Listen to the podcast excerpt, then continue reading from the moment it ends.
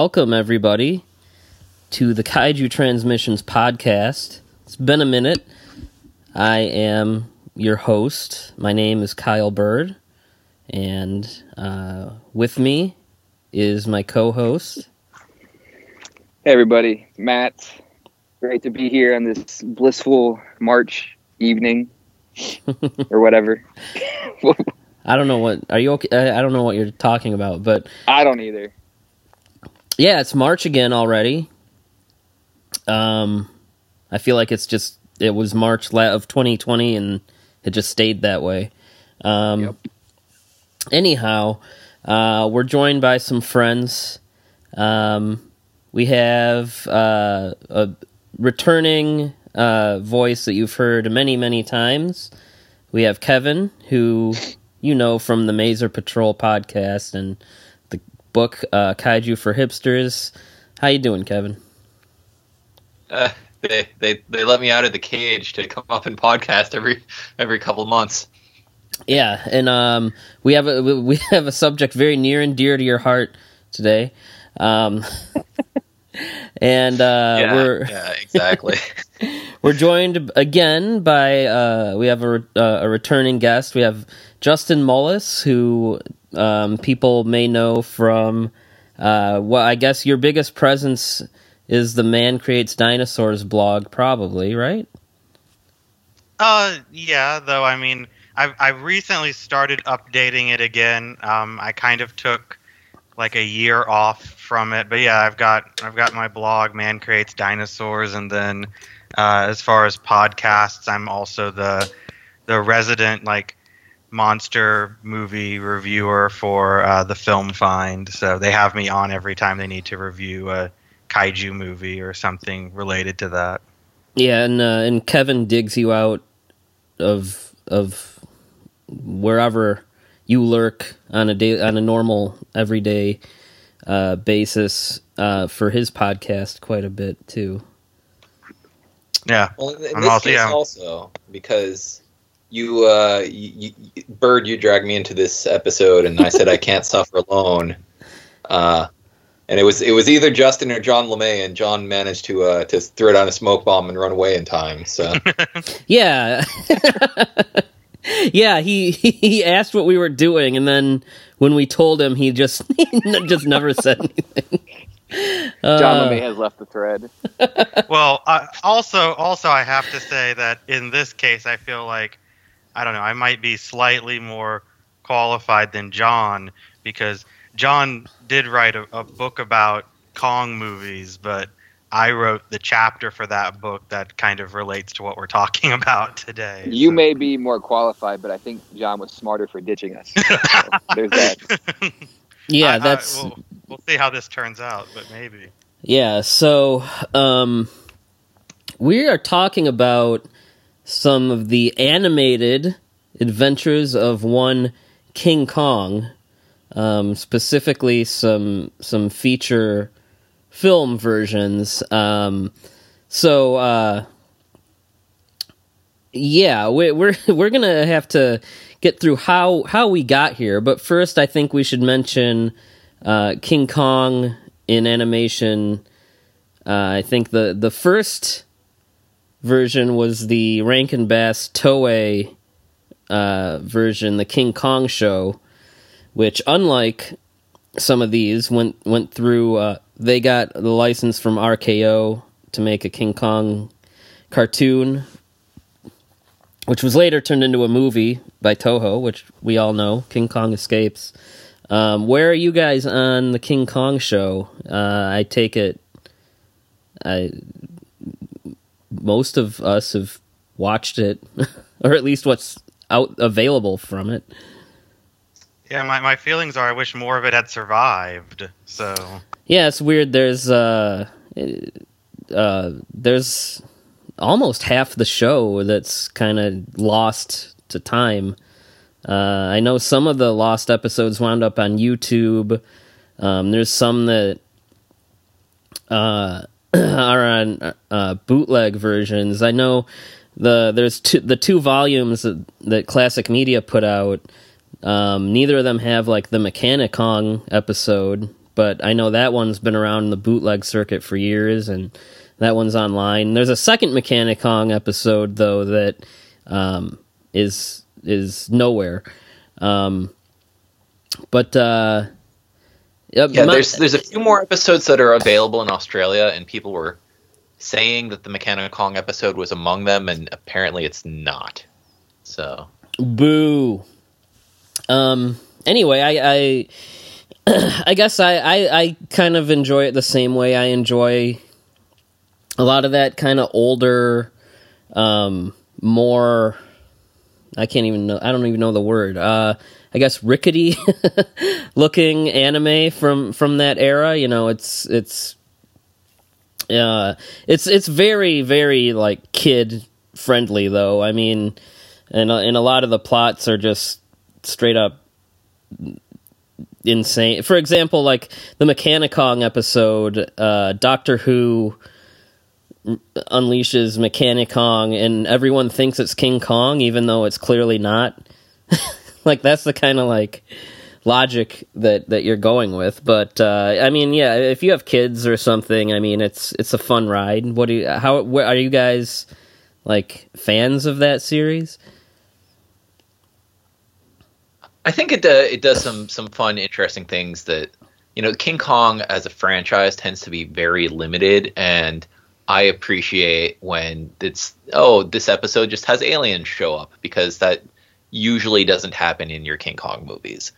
Uh, I think the show is also historically significant, um, not because it led to King Kong Escapes, which I'm sure most people are going to use as their frame of reference, but because this was the first time that you had an American studio going to uh, Japanese animation to to basically outsource their production and that's something that you continue to see uh, to this day. I mean, Pacific Rim: The Black dropped this week, and that's another case where an American studio mm-hmm. is going to a Japanese studio to uh, to get their animation done, uh, for for better or worse. Uh, and I think that it's uh, it set a good precedent for for Rankin Bass also because you know if you look at their history as a company, like most of their animation over time was done in Japan and apparently quite successfully. Uh, like you said, it was only it was the show started in '66, so that was only um, three years into the life of anime as a, as, as a medium. So yeah, it, it does look a little bit rough, especially by today's standards, but if you compare it to what else was on TV at the time, it's not too bad looking. I'll tell you, I'll take it over these other Kong cartoons we're going to talk about. I, I, I remember a few years ago when Matt and I did uh, like our Japanese Kong episode. I sent him the link to the Mechani-Kong epi- cartoon, and th- these are like eight minute episodes. And and I, I was like, so I was like, did you watch it? He's like, no. I'm like, okay, well. That's on brand. I guess I'm going to be on my own when I talk about how it's adapted for the film. Um, there were there were a couple of uh, manga versions of that uh, cartoon also. So if you really want to dig around, I think I think the Daiji Kazumine uh, manga was also based on that. So there was also um, at least one like standalone issue American comic based on the King Kong Toei cartoon that Marvel put out in uh, 1967, and that's interesting because they drew Kong looking more or less like he does in the cartoon, but they added uh, one notable feature which has come back around with the forthcoming uh, Godzilla vs Kong movie, which is that they gave Kong a beard in the comic. oh, another thing uh, to note about this is that it's the first time you have King Kong being friends with a little boy, which um, is kind of a trend in all subsequent King Kong TV series. Yeah, that's that's true. Um, there was a lot of merchandise too. Like you steal you, toys, board games, all that like stuff like that still pops up on eBay all the time. Um, so, uh, so let's let's kind of get to the point here. Uh, so we're we're talking about some more, um, I guess. Uh, we can say I don't know legally dubious um, animated Kong projects. Uh, so on the docket today, we have the Mighty Kong, um, which is a straight to video animated musical remake of the original King Kong. Um, and then we have uh, two straight to DVD movies that are, I guess, sequels to the um, um, um, um, uh, 2000 animated Kong, the animated series. And then we have Kind the of. yeah. Then we have the feature length pilot to uh, the Kong King of the Apes animated series, uh, which Netflix did in 2016. Um, so why all these crazy uh, Kong animated projects that are they're pretty under the radar? Um, how exactly did we get here? Um, so that's where we have Justin come in. Now, uh, as with any Kong legality stuff, disclaimer, it's all very convoluted and confusing. Um, I'll give kind of the too long don't read version of the Kong rights. Once again, I'll refer to our uh, podcast from a few years ago where we talked about the Dino De Laurentiis Kong films uh, because that's where we did really kind of break all this down in detail. Um, so if you want to know more, go back to that. Um, but the way the Kong rights are now is Universal owns the bulk of the current rights to the character. Um, uh, so um, the the what was it? We just talked about this, Justin. It was like the story, character, and something else. Um, basically, yeah, Universal owns Kong um, as a as a character, as like a cinematic, as a cinematic character in particular. So yeah, So, on that note, the Merian C. Cooper estate owns the bulk of the print rights to Kong. So there's a bunch of Kong books out there, um, novels, uh, uh, comic books. Um, Kong meets Planet of the Apes or whatever. There's uh, uh, the the King Kong sequel novel by Joe DeVito. He's got a whole bunch of Kong um, novel. He has like his own book universe of Kong and Skull Island. Um, you know, and then there's some crossovers like um, Kong meets Doc Savage, Kong meets Tarzan. All that stuff's licensed through the Cooper estate. Um, but then uh, you do get to this strange loophole. Me and me and Justin spent probably an absurd amount of time trying to reading through uh, reading about this and piecing this together from different sources uh, last Saturday. And I think we we both kind of landed at the same I think I feel like it's stuff that we both knew, but it had been so many years since we really dug into it that we both kind of like needed to refresh uh, uh, our understanding of the situation. So, why do we have all these things? Um, and, and this is where things get dicey. So there is a uh, a novelization of King Kong and a magazine uh, version of King Kong, the original story, and these are kind of where we get to this weird loophole where some of these productions are made. Um, and uh, before I go into my next point, I'm going to pass the mic to Justin to really tell us how we got here. Like I'm you- so we're looking at these Kong animated things, uh, most of which are terrible, and we're like, okay, how did we get here? So so Justin, tell us about this this. Uh, I guess it's the uh, this stuff was published in 1932. Uh, so so just give us a little rundown of of what happened there. Sure. So yeah. So if you uh, so if anybody has uh, John LeMay's book Kong Unmade, I have a chapter in that book um, on on the history of Kong in, in print media, uh, and this was a project that I I started back in 2017, um, and it's gone through a, a, couple of iterations now. Uh, version of it was published on Kevin's blog, and then my own blog, and then uh, and then John's book. Um, be, uh, and because what this initially was was that I was I was rereading the 1932 uh, novelization of the film, and uh, I, I was going to make a list of all the differences between the novelization and the movie. And when I started digging into the novelization, though, um, what I discovered is that there's not actually like one prose adaptation of the 1933 King Kong. There's a bunch. So, so what happened was this. Um, so when Merian C. Cooper back in the early 30s, and like this would have been around um, like 30, 31, uh, actually, yeah, like late 31, uh, was you know coming up with this idea at, at RKO for what at the time was his you know killer gorilla movie. Um, he needed somebody who was actually going to come up with the story, right? Who was going to write the thing.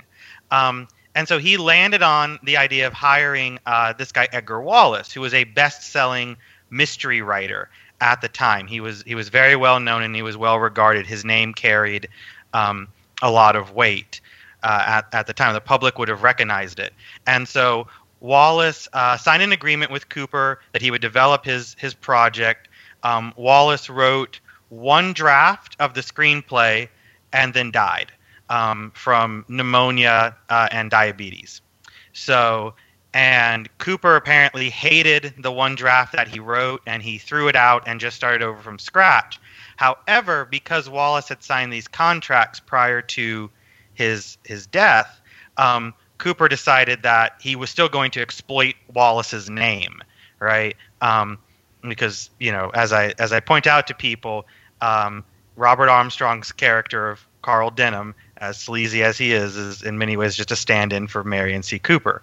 Um, so you know, yeah. So Cooper decides he's going to exploit Wallace's Wallace's name, and that's why you see Edgar Wallace's name on the opening credits of the 1933 film, and his name is also on this 1932 novelization, um, which, despite his name being there, uh, Wallace obviously did not write. Um, it was written by this guy Delos W. Lovelace, who was uh, an old friend of, of Merian C. Cooper's, a really good friend. They were college roommates. They'd worked together as journalists at the Minneapolis Daily News in 1916. Um, Cooper was uh, Lovelace's uh, daughter's um, godfather, right? So they were very close. And so when Wallace died, Cooper hired Lovelace to write a novelization for the film. Um, and he was he was paid six hundred dollars for it at the time, and uh, signed a contract. You know that he would receive royalties up to like fifteen hundred dollars that would all go to him, and then after that, once they hit that number, everything else would be split between uh, Lovelace and and Cooper. And Lovelace lived a, a good long life. He died in 1967. He wrote a bunch of notable books um, on politics and, and religion and all kinds of things. He was sort of a jack of all trades. And he's a he's a good writer. The Kong novelization, if if people haven't read it, um, and it is still in print. It's one of the few movie novelizations to have stayed in print over the years.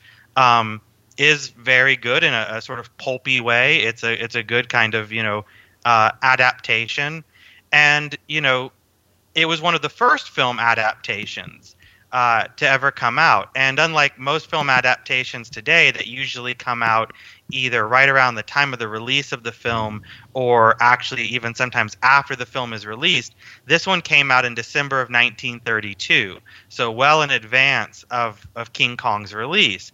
And Cooper did this for two reasons. One is that, you know, um, he wanted to try to, to give Kong some sort of, of weight you know, and so if you, you think about the fact, I mean, Kong was, uh, you know, film is still fairly new in the 1930s, and monster movies are a very new thing. We're only like two years out from Universal's like Dracula and Frankenstein, and both of those were based on books. And so Cooper is trying to give the impression that Kong has a similar sort of stature. But the other, much more pragmatic reason, of course, is that this was advertising right? There was no television at the time, radios in its infancy. So this was the best way for Cooper to promote his film was to get a book on the shelves that people might read. Um, and he didn't just do that. And this is where it gets, I think, really crazy. Um, because yeah, he, there's a, he has this novelization, but he also then goes to Mystery Magazine, which is the magazine that um, Edgar Wallace wrote uh, for the most. A lot of his stories appeared in there, and he signs a deal with them to have a, a different adaptation of the King Kong story appear in their February and March 1933 issue, again under Edgar Wallace's name, though again not actually written by Edgar Wallace because he did, um, and instead uh, by this guy Walter F. Uh. Um, but again, that isn't even the only version of this because Cooper also uh, signed deals to have an adaptation of the King Kong story appear in the April uh, April 1933 edition of the London Daily Herald, which ended up running for 37 installments um, and was uh, written by uh, crime fiction novelist Kingsley Long. And then he also uh, signs the deal to have a different version of it appear in the October 1933 issue of Cinema Weekly uh, magazine, again credited to Edgar Wallace, but actually written by a guy named Draycott Montague Dell. Um, and that same version was also published uh, simultaneously in a UK boys magazine that was just called Boys Magazine. Um, and it, that version you can also find because it was reprinted in 1988 in a book called uh, Movie Monsters. And uh, most of these you can actually find. They've been reprinted at some point in a book or a collection. The only one that's a little obscure, really, is the uh, London Daily Herald one. So there's a lot of different prose versions of King Kong that are in circulation between 1932 and 1933. And evidently, um, for whatever reason, neither Merian C. Cooper or RKO uh, at any th- at any point apparently seemed to feel that it was important to uh, stay on top of the copyright for these. So we know for sure, uh, based on the legal documentation that Kyle dug up and, and me and him looked over again just recently, and from some other sources, that the 1932 Delos W. Lovelace novelization is now in the public domain, has been for a very long time. Um, and the Mystery Magazine version uh, that was written by Ripperger is also absolutely in the public domain. And it seems like um, the same is probably true for all of these other versions as well, um, that they're also circulating uh, now in the public domain. And so, what that means is that King Kong is effectively a public domain property. Anybody can uh, write a King Kong story or make a King Kong cartoon or, in theory, make a King Kong movie without having to pay money to uh, either the Merian C. Cooper estate or Universal Pictures. Now, that does not mean that just anybody can reprint the Delos W. Lovelace uh, King Kong novel, uh, like you know publishers can with other public domain literary works like Dracula or Frankenstein or Poe or Lovecraft or H.G. Wells. Um, because the the Cooper estate does still hold printing rights to the Lovelace novelization. So if you want to print an edition of the novel, you have to go through them. But um, the contents of the novel are free game, right? So that's Kong, that's Skull Island, that's you know um, Carl Denham and Jack Driscoll and uh, you know Anne uh, and all of the other Andero, all of the other characters right, are are essentially in the in the public domain. And the the novelization, I should also just you know point out.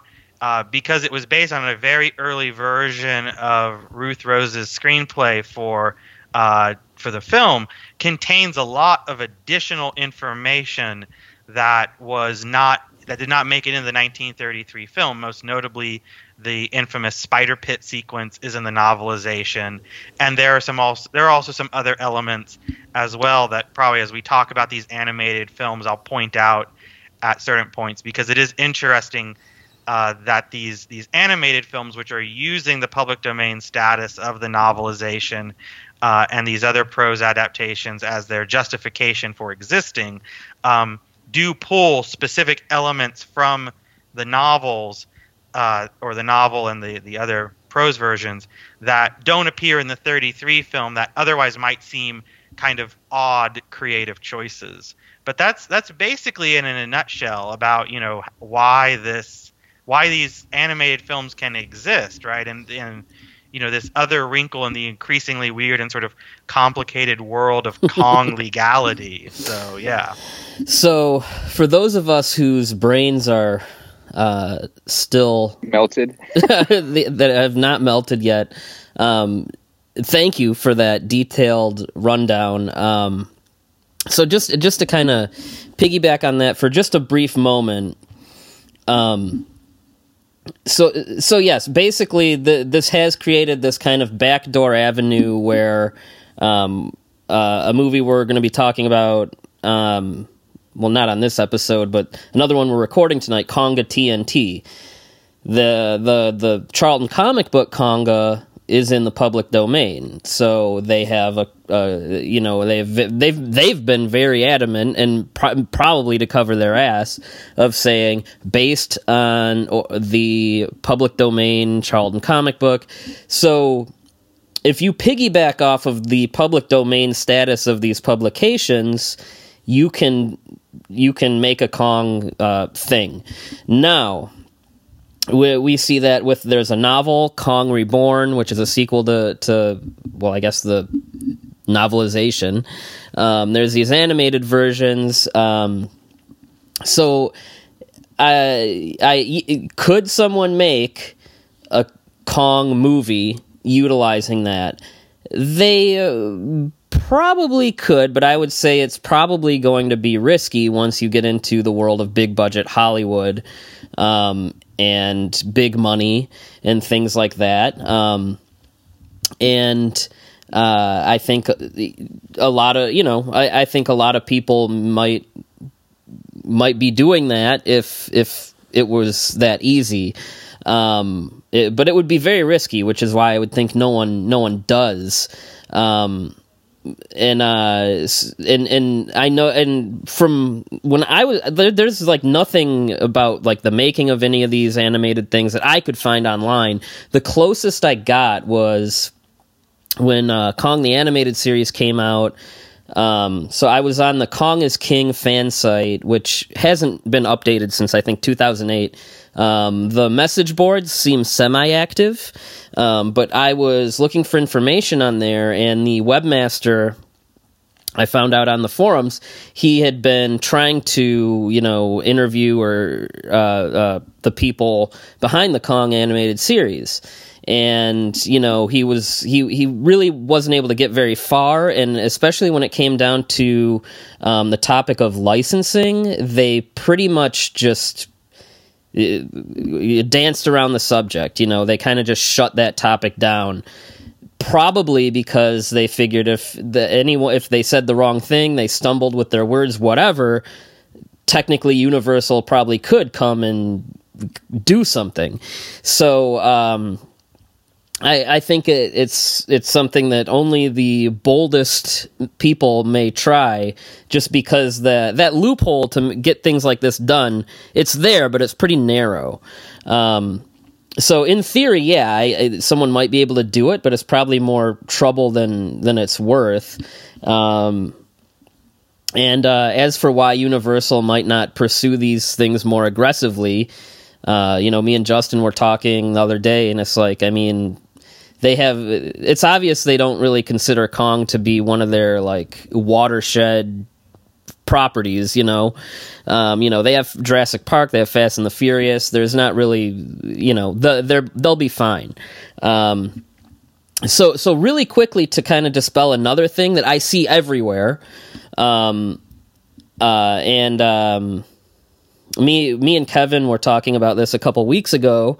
Um, there's a lot of repeated information that I, I, I am very question I question a lot. Um, so Universal got the rights to Kong in 1980, um, and indeed Dino De Laurentiis made King Kong Lives without their real involvement, but he did have to pay a licensing fee to make that movie. Um, the same case, believe it or not, uh, is what's going on with Legendary and Skull Island. Skull Island actually originated at Universal Studios. Thomas Tull, being you know big baller that he is, um, when they decided they weren't interested because they didn't want to cross pollinate with the Universal property, he negotiated to hey, I'm gonna wrestle the rights f- to to get this into the MonsterVerse. Um, which I, I see all the time is people saying that you know it's because Kong's public domain, which uh, there's a little bit of truth to that with the novelization stuff, but indeed, uh, King Kong did have to go through the same processes to get an, the actual licensing to make the, the legendary pictures films. Now, what comes with that is um, I'm seeing people say it's called Kong Skull Island and not King Kong Skull Island because you can make anything and call it Kong, but you can't say King Kong. Which, in terms, in re- relation to Skull Island, that's absolute nonsense because in other countries the movie is called King Kong. It's merchandised as King Kong. The Funko Pop I have in my living room comes in a box that says King Kong. Um, so that's not true. Now, even I thought there might have been a little bit of truth to that with these other projects the Mighty Kong, Kong animated series, um, Kong King of the Apes. But in preparing for this podcast, I noticed that their press materials all say King Kong. You know, their. Um, uh, even you know from the Mighty Kong uh, on its VHS box to press releases about the other cartoons, and then um, I think I I think it was again me when me and Kevin were talking. We looked at BKN's website. They're the studio that did two of these animated productions. They have a whole section for Kong on their website, and guess what the the title is? It's King Kong.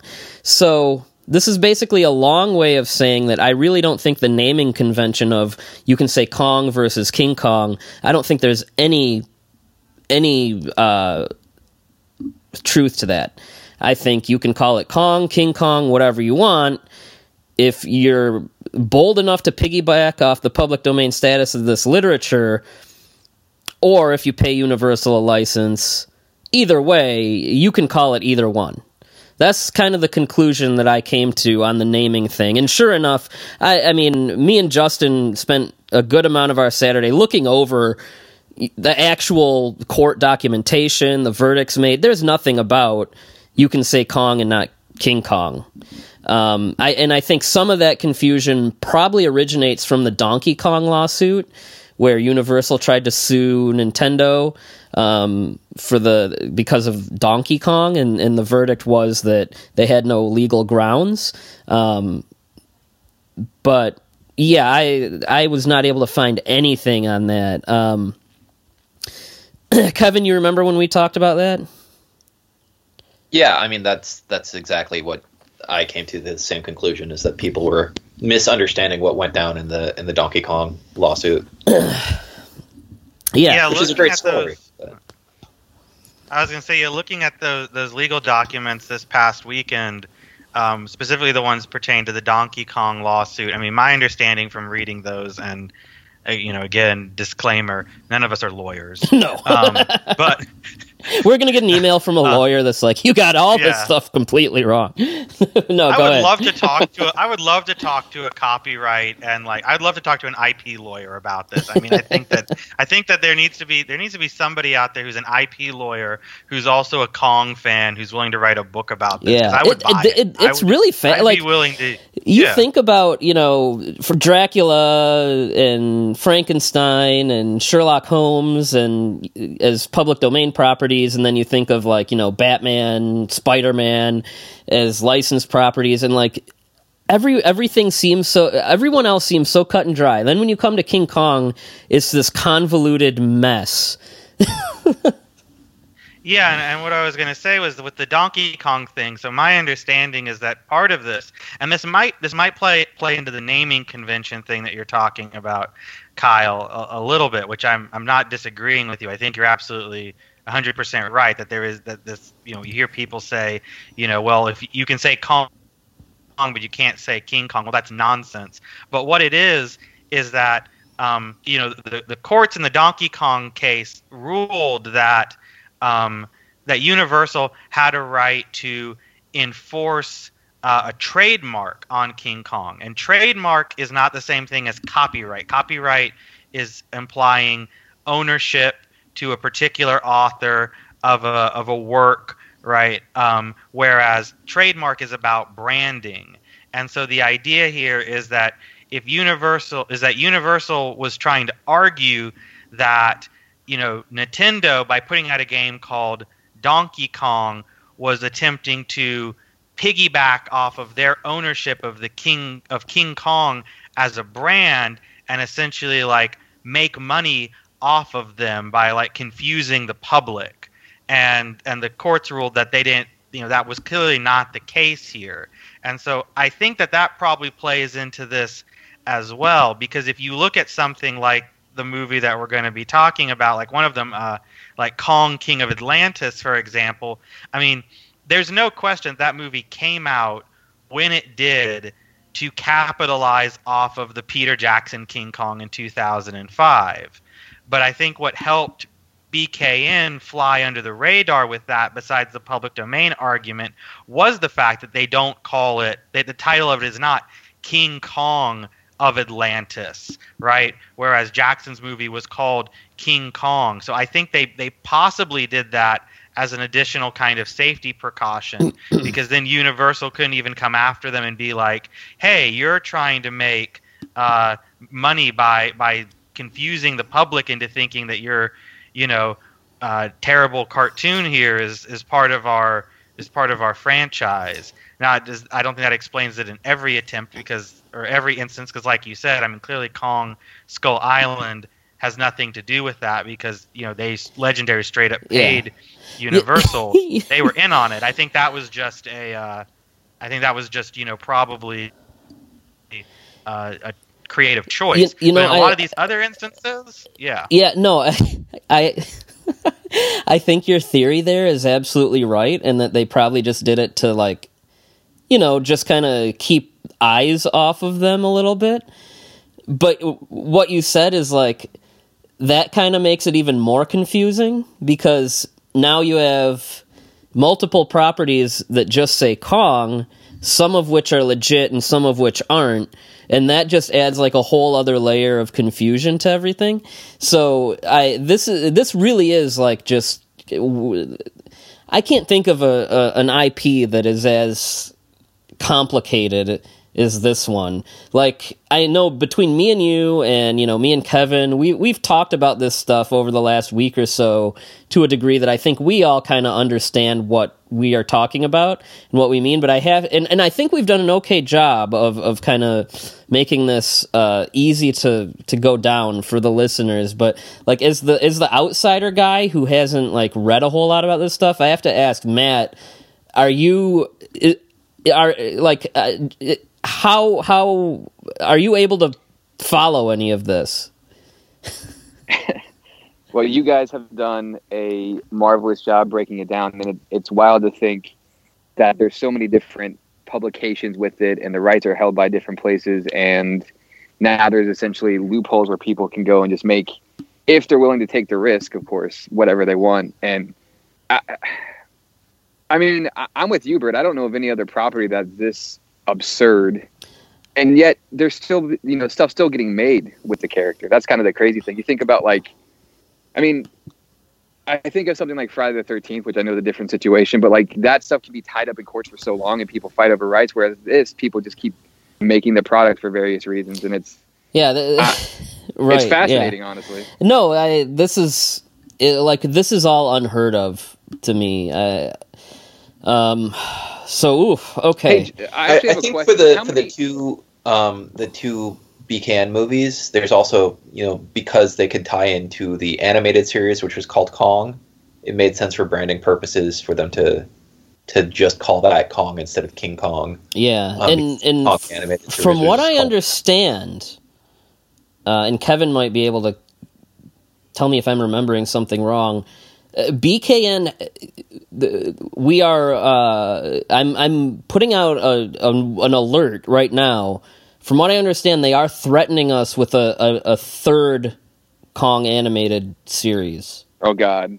Yes, uh, that's that's uh, Wikipedia lists uh, it as uh, as 2022. So we'll see what happens on on that front.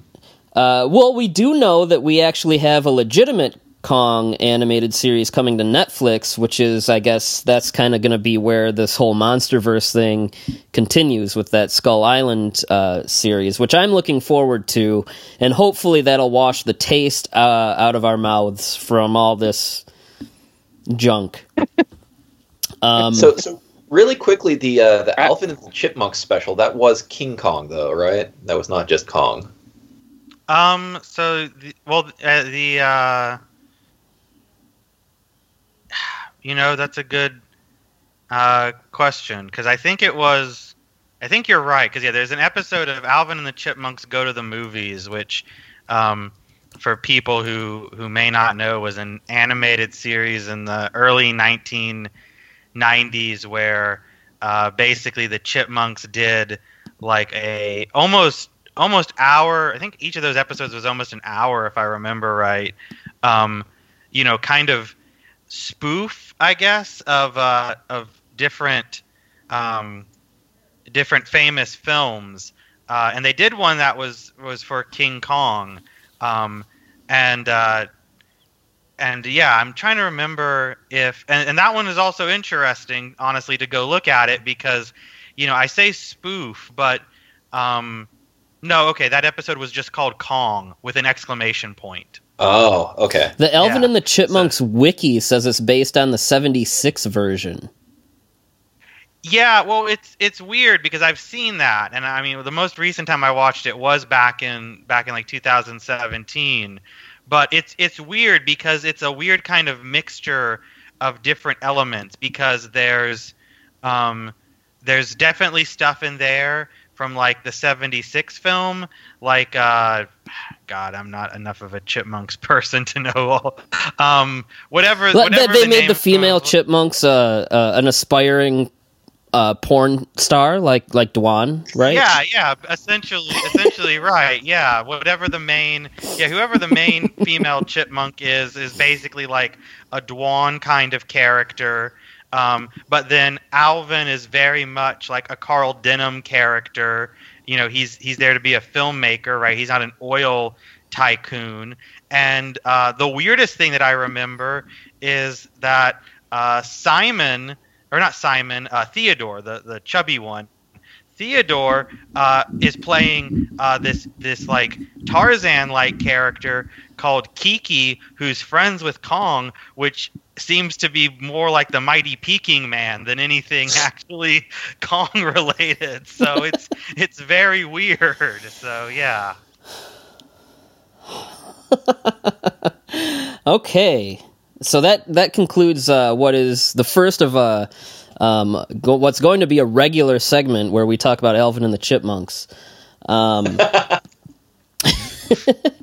all right, so uh, after Now after Alvin and the Chipmunks trans Yeah. podcast. um, all right, so I guess we can we can get on with uh, the films. Uh, so The first one is um, the Mighty Kong, and uh, you know another thing about how we were talking about like yeah, it's it probably just takes like a, a one or two people that just have big enough balls to to really kind of go through these this narrow little loophole to get a Kong thing made through this backdoor avenue. Um, uh, oddly enough, and I thank Kevin for bringing this to my attention, these three productions uh, is also have these.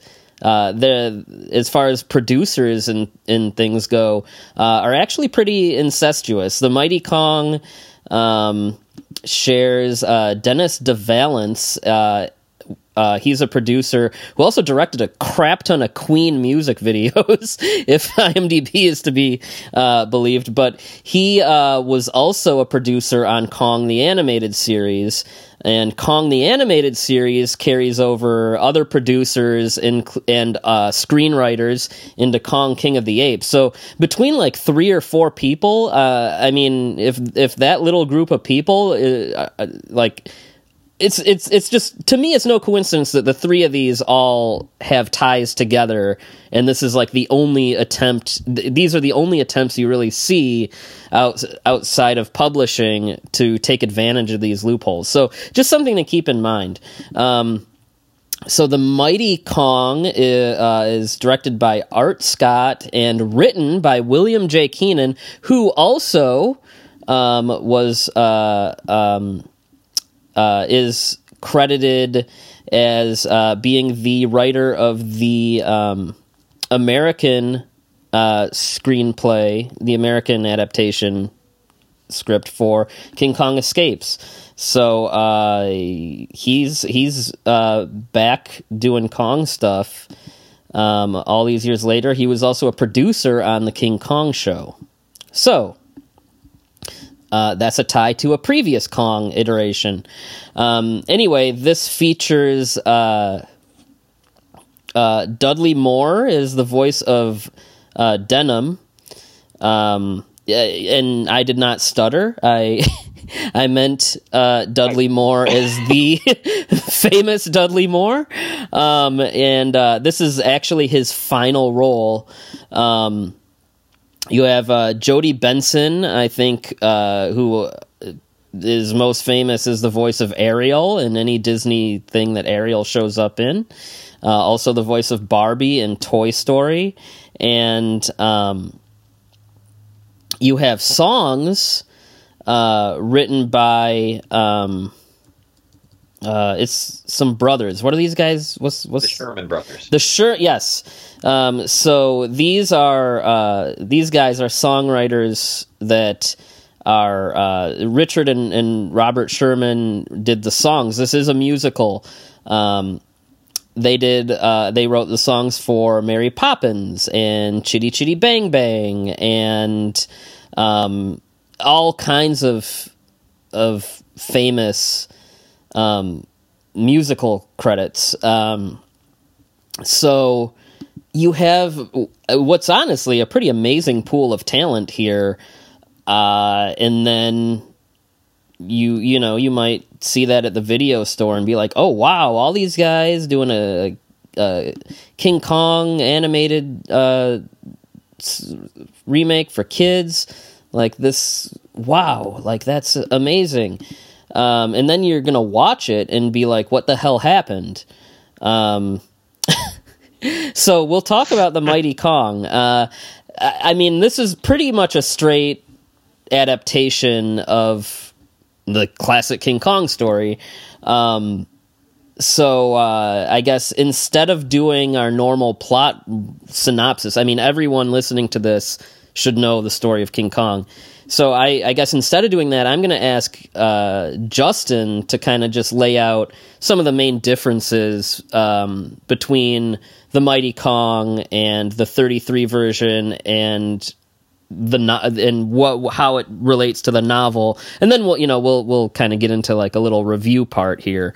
Um, so justin uh, tell us a little bit about i guess um, how the mighty kong compares to the novelization to the 33 movie? Um, well, so one of the interesting things is, like you already noted, so Dudley Moore is doing uh, the voice of Denham, and this this is one of the interesting uh, interesting sort of quirks that I've seen some people again uh, make a, a, a bigger deal out of. Uh, kind, but I think it's probably a, a similar case to what we already explained about whether it's Kong or King Kong. But in the novelization, um, Carl Denham is just Denham. He's he's never called Carl Denham. He has no first name apparently, or maybe Denham is his first name, but that's just that's the only thing he's referred to, and that's something that you see in in both the Mighty Kong and uh, some of these other properties, right? If they have a Denham character, um, he's just called Denham. Uh, there are some other things that actually I was going to ask you guys about. I was as I was trying to remember, um because um, uh, uh, did they? I don't. Did they ever say the name of the ship in this movie? Uh, I don't remember. Kevin, yeah, you uh, you like this more than everyone else in the world. Do they say the name of the ship? Uh, I I think I think it was the Venture, but I'm not I'm not 100 percent on that. I'd, I'd have to go back and double check. Because yeah, so I was because yeah I was I was trying to remember. Um, because yeah, so one of the other interesting things is yeah, so as a lot of people know in the 1933 film, the ship that they go to Skull Island on and then bring Kong back to New York with is called the Venture, whereas in the novelization by Lovelace, it's called the Wanderer. Um, which is is not a fact that is usually brought up in anything other than um, and what I thought was was one of the coolest and nerdiest Easter eggs is that Jordan uh, Vogt-Roberts threw that into Kong Skull Island because when they they're in the uh, Skull Islander village at the one part in that movie, there's this old wrecked, uh, you know, steamship that the natives have converted into this shrine for Kong, and you know they don't draw attention to it, but if you look, the ship is called the Wanderer and um, and Vogt-Roberts has said that he did that deliberately to suggest that there was some version of the 33 film that was canonical with uh, the MonsterVerse. Right, it might not be the version of that story that we all know, um, but yeah, that it's uh, you know there is something there. But to get back to the Mighty Kong.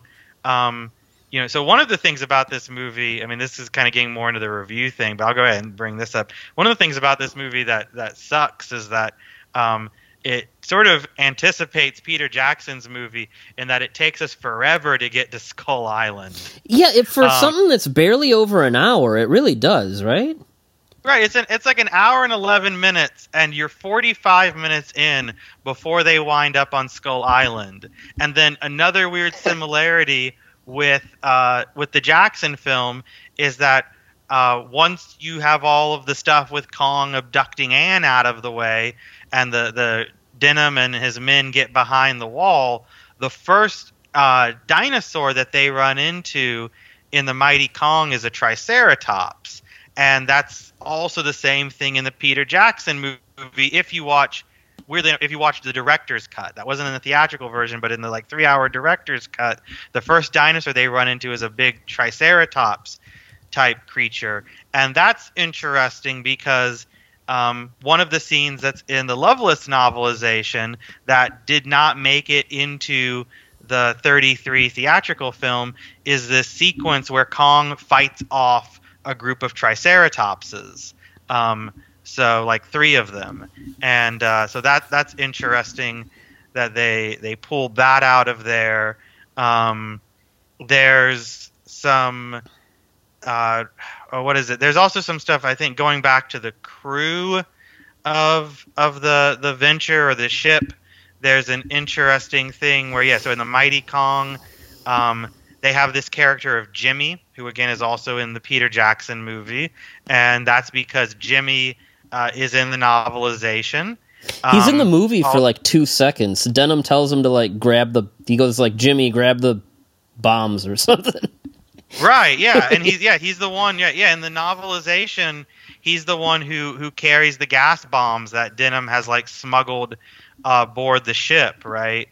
Um, so that's uh, which in the uh, in the original 33 film is the reason why yeah like Denham wants to ship out as soon as possible because he doesn't want like the uh, you know the ship getting like looked over by like the um, the I can't remember the, the, what the term would be the Coast Guard or whoever the port master because they he doesn't want them to know that he's got these these gas bombs that he shouldn't have uh, I guess as a civilian on board uh, on board his ship but yeah in the in the novelization you have these two other members of the ship's crew who we get to know which is Jimmy and uh, and Lumpy uh, who are both in the Peter Jackson film and, but Jimmy is in the Mighty Kong here, and he has a pet monkey named Chip, which is interesting because in the novelization, Lumpy has a pet monkey uh, named Ignatz.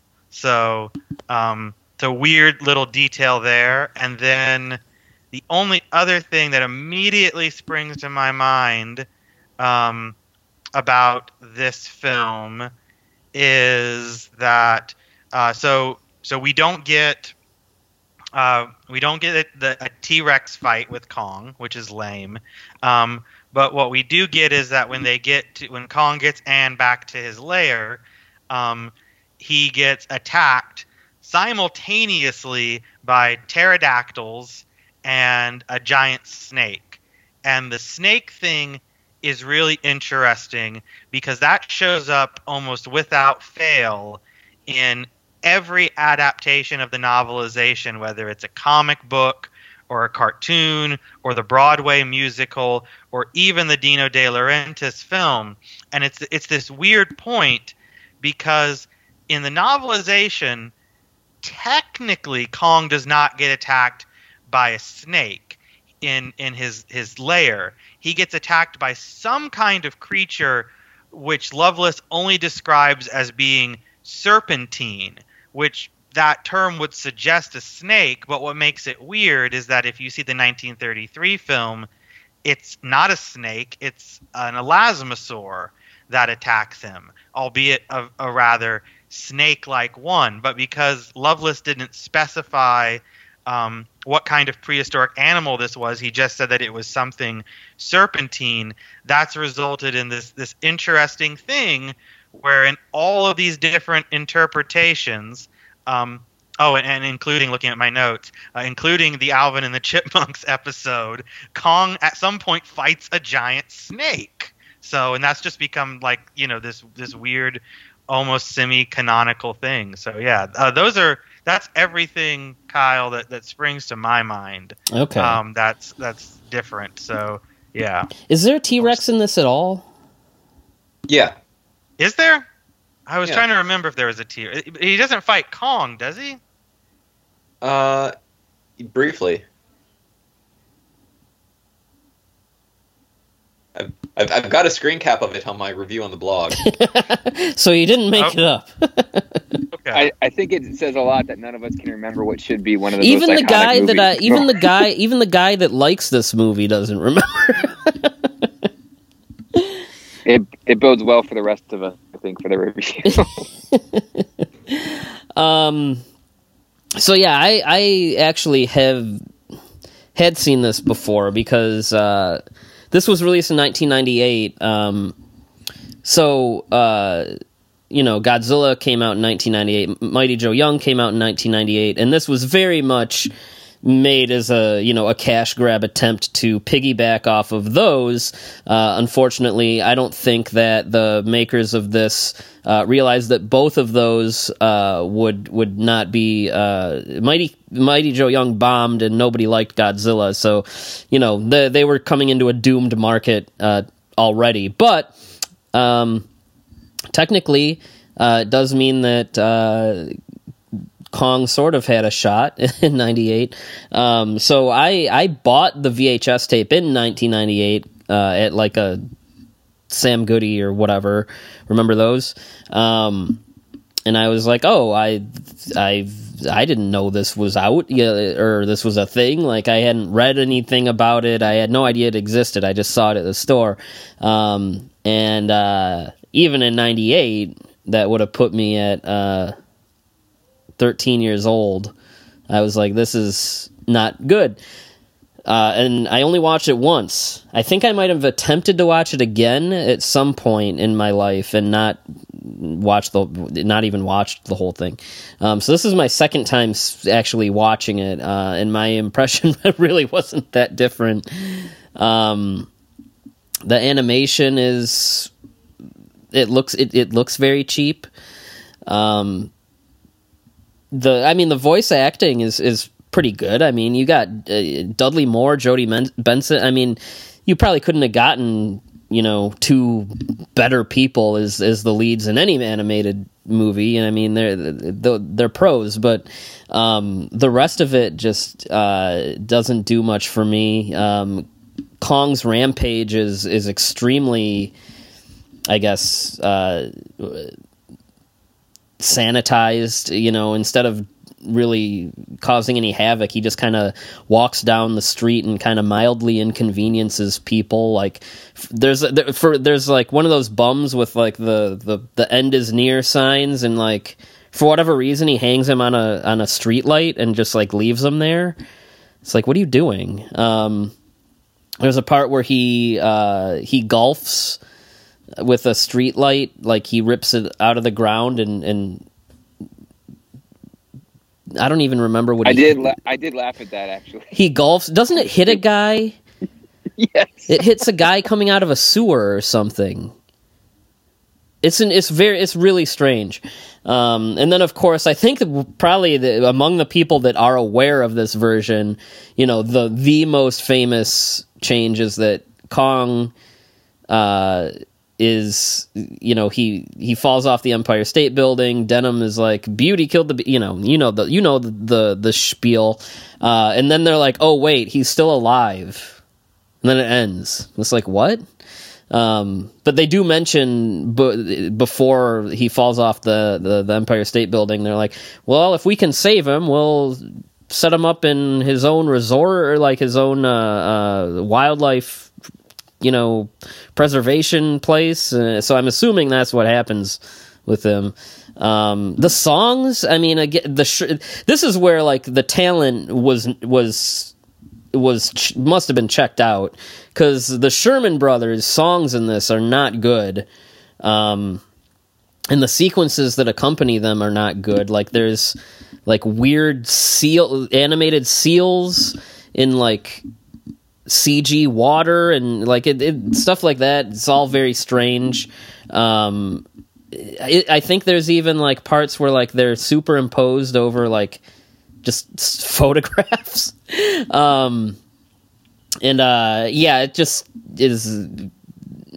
I, I I'm not a, a, a big fan of this. Uh, I, I the the natives in this. Ooh, um, the I think what famously one of the most problematic elements of of most ver- versions, probably there's a little bit of it in every version of Skull Island, is the natives. Um, uh, I think uh, the MonsterVerse film Skull Island, I think, did a really smart thing by making them kind of like these pacifistic, almost like utopian.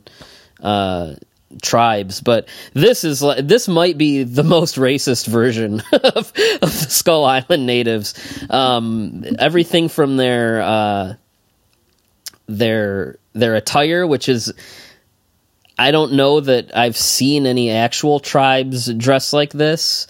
Uh, like they look like Crash Bandicoot characters, practically, um, and and the voice acting for them is is very like offensive. Like they're like they're just like ooga booga. like I, they might as well have like giant bones sticking out of their septums and like you know big you know cartoon lips or something. It, it, it was it was it was it's uh, not a flattering uh, depiction by any means. Um, they reminded me of um of of weirdly enough, if we talk about weird animated adaptations of things.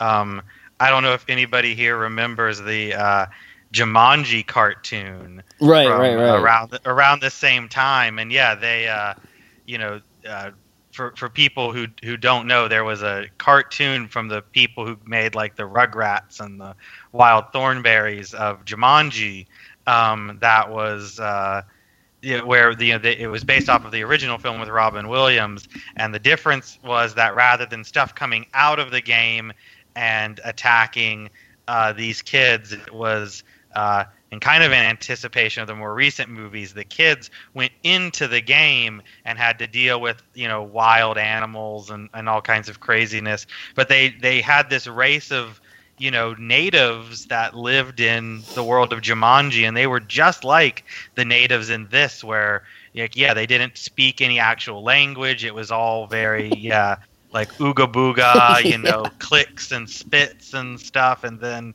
uh, they they had like these you know kind of African uh, masks, uh, you know, generic African masks for faces. So yeah, it was very weird, but that's what that reminded me of. Um. So yeah, I don't. I, I I myself don't have much more to say about it. I I mean, at a little over an hour, I mean, there's some parts that I get chuckles from, like, uh, but it, it's it's nothing that I you know I'll, I'll easily probably never watch this again. Um. So uh, I don't know if I want to uh, uh, let Matt go next or hear why Justin. let's end on a- or, or, or, or, Let's end on a good note and let Kevin. Okay, you want defend it or we'll let. Kevin rap so he can so some nice things can be said. Okay, uh, Justin, I know you. I know that uh, you were a late addition to this episode, and we uh, were we were we were nice enough to not require you to rewatch anything. Uh, I mean. From your memory of this, which it, it sounds like is just as shoddy as anyone else's, um, from your memory of this, do you have any any impressions? Do you feel a certain way positive or negative about this? I really don't. Um, you know, yeah, I, I did. As I mean, I have a I have a copy of this um, in front of me, and I was I was looking at it, and yeah, Kevin is is absolutely right that there's a Kong does fight a T Rex in this, so I, I retract that statement. The fight lasts all of two seconds, um, but it does but it happen. exists. it does exist. Um, so, but uh, I don't. Not really. I mean, this is, you know, it's it's one of those. It's just it's just this weird thing where it's just like, yeah, there's this there's this animated Kong musical with the voice actress from The Little Mermaid in it, and it's like I don't really feel one way about it or, or another. To be honest, like it's not it's not bad. Um, I mean, it is it is bad on a certain level, but it's not anything where, as a Kong fan, I'm just like, oh, I'm angry that this exists. Right, yeah. You know, I feel like this is a this is an insult to the to the character. It's just like, oh, it's just this weird animated movie that you know everybody except for nerds like us have forgotten even exists. Yeah, I don't. When it can, no one knew it existed when it came out. Um, yeah, I mean that's I, I I can totally agree with that. I do want to mention one other thing is this is probably like if you think Jack Driscoll is an asshole in the first movie, like the 33 movie, like he's just uh, for no reason just like uh, this this version's more sexist than the 1933 one. He's a complete just like asshole. Like I and and I I don't understand uh, how why anyone puts up with him, especially Anne. Anyway, um, Matt, I'll I'll let you say a little bit about this uh, before we can let Kevin, I guess. I don't know, say why he thinks it's a three star movie. so we watched eight or nine movies in preparation for our, our double Kong episode thing that we're doing now. This, this was by far my least favorite, and you spend, you know, as we talked about earlier, forty-five minutes getting to the island, and they cram like the last what should be two acts of the film into like twenty minutes, and it feels incredibly rushed. And like talking about Jack and Anne, like the he like I think he starts making comments about women don't belong on the ship, and then suddenly, within five minutes of that, there's like a song where she's professing her love for him, and like it's a really weird, sec- it's just a weird thing. Um, I found this to be an offense to the amount of time I felt I was watching the movie. It felt like two and a half hours for something that should have been really short. The songs are awful. I mean, I'm a dad. I can put up with a lot of kid shows. I struggled to get through this. it's not fun. It's not interesting. Um, it's pretty offensive in many ways. But like, I just, I, I think the thing that was probably the most troubling is like the, well, the runtime of the movie and the last like two acts are just crammed together and you're like rushed. Like they get to the island and then you're rushing to the rescue of the cave sequence and then you're in New York all of a sudden. And again, I can't reiterate this enough. The songs are just not great. So I struggled to watch this movie. I think it took me a couple different sit downs to actually get through it for something that's so short. It just felt very tedious. And uh, rightfully so, most of us have forgotten this movie ever existed. And probably for anybody listening to this podcast, you should keep it that way. I don't, I don't recommend you check it out unless you just enjoy suffering. okay. Uh, I feel like Kevin, Kevin, if anyone can save poor Mighty Kong, it's you. Okay. Um, I mean, I, I acknowledge that this is not a fantastic movie. It's a uh, it, it's made uh, a whopping one thousand one hundred and twenty five dollars at the at the theater uh, in the U.S. What So, theater um, played this? Apparently, three different screens. So Three screens, really? yeah. Um, That is, That's but uh, but yeah, like it's it's one of those things that I think I'm not like super hot on the movie either, but I think part of it is is maybe we're coming at movies from a different perspective. Whereas if I don't feel strongly about something and think it's average, I'll say okay, that's maybe two and a half out of five. As whereas you'll say zero out of five or something. That's a Matt thing. If I think something's average, I usually will go into three. But Matt is like he's he's either hot or cold. this is a, an abomination. I, I don't. See, I- I don't understand how you can be that passionate. uh, yeah, I mean, I, I thought you know, it's it, it has it has uh, glimmers of competence, and uh, there are plenty of, of parts that I enjoyed while I was watching it. I didn't, you know, I wasn't as down on the music as as it sounds like y'all are. Um, I, I mean, it might help that we watched three different musical Kong things, and I think the music was best in this out of all of them. Um, oh God, the, the the bad thing is you're right, but like I don't like it, for me that's it's not a compliment. yeah, I Yeah, mean, I it's can't- all about you. You have to kind of gauge based on on where where you've been before, and you know, it's um like you know, I've I've used the analogy of like you go to the doctor and they're like, oh, take okay, like what's what's your pain like? If if zero is no pain and ten is the worst pain you can imagine, and like okay, I can imagine a lot worse pain, so this is not that bad on that on that threshold, perhaps. Jumping ahead for a few seconds, Return to the Jungle did make me rethink how I evaluated I, I, everything and that I watch. So I believe that. I, I after I after Return to the Jungle, I think I even did. I think I even did like bump my Letterboxd score for this up a little bit because I was like, oh my god, I've seen, I've seen things. Exactly. So like the you know I, I thought that there were um, you know a couple of, of nice background shots in this. Um, there was nothing in it that that really jumped out and and made me made me upset viscerally. You know there were there were a couple of things here and there where like yeah you have the ending where Kong lives because some standards dictate that that's the way that children's movies have to work or something. But on the other hand, I feel like there's so many opportunities where things could be so much worse. Like, you know, Jimmy has a pet monkey. The pet monkey never talks, so points for that. Disney would have had that monkey making wisecracks all over the place, and uh, I don't want to live in that world. So, I, I don't know. Abu doesn't talk in Aladdin. Yeah, Yeah, Kevin's never seen Aladdin. that, that has Gilbert Gottfried in it playing a parrot, so that's that's close. yeah, but he's aw- But Gilbert Gottfried's awesome. Come on. Um. Okay, I, I think I think we can go ahead and uh, wrap up on on the Mighty Kong. Um. Uh. So uh, I guess how many? Uh. Geez. Uh. How many? Um.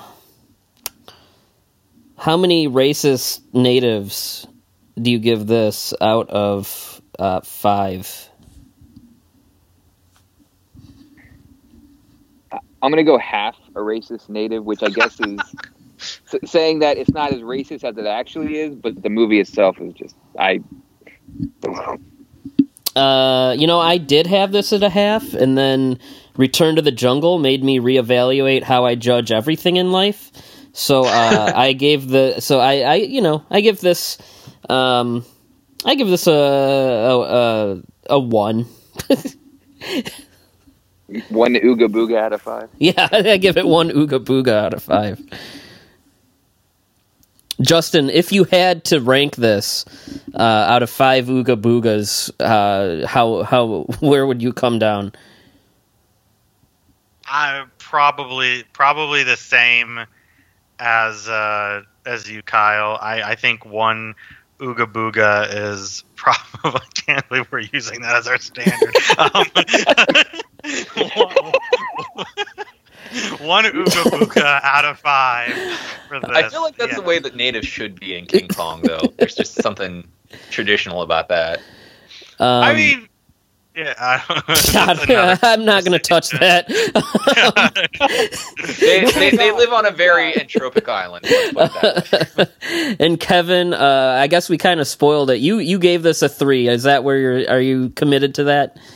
Yeah, I'll give it a, a three. Um, ha- uh, King Kong hair drying, uh, blowing uh, waterfall sequences. Oh yeah, they decided to repeat that abominable sequence. Uh, okay, so now, so we have next we have two uh, straight to video movies that are, I guess, sequels to Kong the animated series.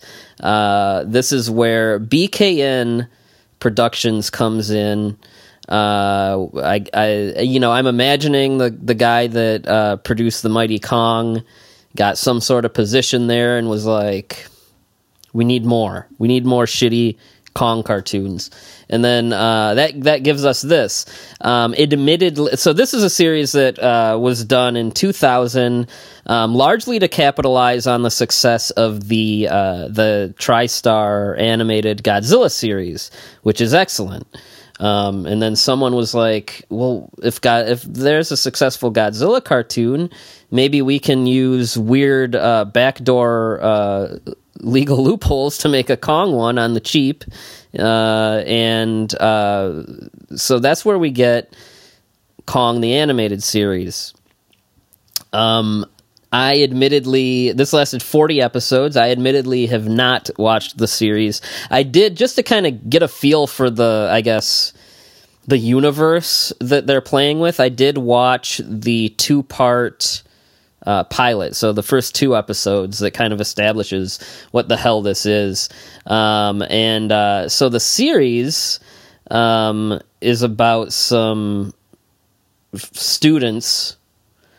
Uh, you know what I I I'm Kevin. You've you've sat through all this. What? Just give us a very too long. Don't read pitch. You know of of what the hell this is, and then we'll get into Okay, the so- movies. So it's kind of kind of a mons. Uh, it, it, you know that that's that's what we call those series that showed up when uh, when Pokemon and Digimon were, were big, and all of a sudden you got like Medabots and Monster Rancher and all these shows where it's kid and his monster buddy, and this is this is a kid and his monster buddy show. Uh, original King Kong died. They cloned King Kong, but they used this kid's um, DNA to to make a part human Kong that basically just looks like Kong. They raise it on Kong Island instead of Skull Island because skulls are violent, I guess. Um, and and basically, this kid through magical technology stuff has the ability to to merge with Kong, so he can go into Kong's body and give Kong like an upgrade, or Kong can go into his body and then he can he can walk around you know a big city without drawing attention until he needs to shoot Kong out to to fight something. Um, on Kong Island, there's a demon that is sealed in the cave or something, and uh, there's certain artifacts that would release the demon. So uh, this kid's teacher, I think it was, uh, is is going around trying to collect artifacts. Um, Yeah, he's he's the bad some- guy. Yeah, exactly. and he has a robot hand because when Kong and the kid were kids. By the way, they like uh, they like the the the the one kid calls Kong like his brother, and he calls him bro all the time, and it's uh, yeah, it's every bit as pleasant to your ears as you would think. But uh, and like I I don't even remember like he broke into their lab and his hand melted in some acid or something, so he has a robot hand. Yeah, so so you know it's it's kind of like a a, a globe trotting thing where uh, you know this guy also has some some technology stuff, so he his goons can merge with any animal that happens to be around to create a create a monster of the week, or there might just other be endemic monsters for Kong to fight in different places. Uh, you know, like the the Loch Ness monster we talked about in our in our Nessie panel, for an example. Um, so they're going around the globe collecting these relics. Um, a lot of them have to do with the long dead uh, Society of Atlantis, which kind of ties into this movie, but also really, also not. uh, yeah, completely contradicts it in many ways. Um, Uh, and and yeah, I guess I guess there's what the one uh, island girl that like there's a jungle girl, um, and then the the kid has his like outdated even by 2000 standards like surfer dude friend who who I learned from the movie is a millionaire a billionaire. Why Yeah, why yeah, is he a billionaire? I, I guess that explains why they have like limitless technology and are able to just like wander around the globe. Yeah, and and did we mention that the the the guy, the main guy, merges with Kong to like be stronger? Okay, and and I, Yeah, gue- Kevin- I Kevin guess. I guess this does have. Uh, I was surprised to look at the voice cast and see that these are like uh, real, real voice actors. It's it's a whole bunch of Ocean Group guys. So if you uh, watch the original Dragon Ball Z dub or Inuyasha or something like that, you're gonna recognize a bunch of them. Yeah. Okay. So, um, so, uh, so yeah. I, I mean, as the person that's watched all forty some uh, episodes of this, I mean, just what you know, what what's your takeaway? Is? Would you recommend this?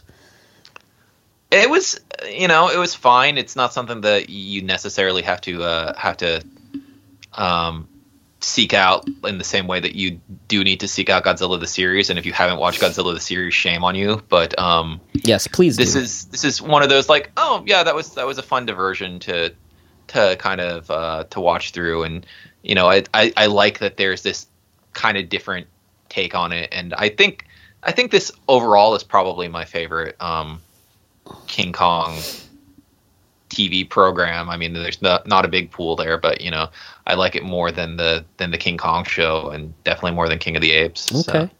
Um, Yeah, I mean, I just just throw in. I mean, I I have the box set for this because I bought it at some point when I found it at a store for like two bucks. Um, but I and I haven't watched this in a long time. Kevin's definitely watched this much more recently than I have. But I will say that if you're the kind of of kaiju fan or giant monster fan where you're just like, boy, I wish there was a show where you know Kong just fought a different weird monster every week, like dinosaur people and dragons and the Yeti and Nessie and Wendigos and two-headed German shepherds and whatever you you want. This is the show for you because that's what this show is all about. So yeah, I, w- I yeah, was I know a looking lot at, of Kong fans really don't like it, but um, I'm I, I question them. I, I was looking at some reviews online, and um, the the big the biggest takeaway I got from just the series as a whole is that it's kind of a mixed bag, like way more of a mixed bag than like Godzilla the series. Um, so I don't know. I mean, between watching the two episodes and these two movies, I don't know that it's something that you know I I would go back to and and watch the rest These, these of. I- movies aren't a good. yeah, well, yeah, okay. You know, I mean, I have a, a sample for it that you know, whatever. Um, but anyway, yes, on with the show here. We got Kong King of Atlantis made uh, years after the sh- the show ended. Um, in 2005, gee, what a coincidence. Um, and uh, this is where so uh, oh I guess this is this is insane.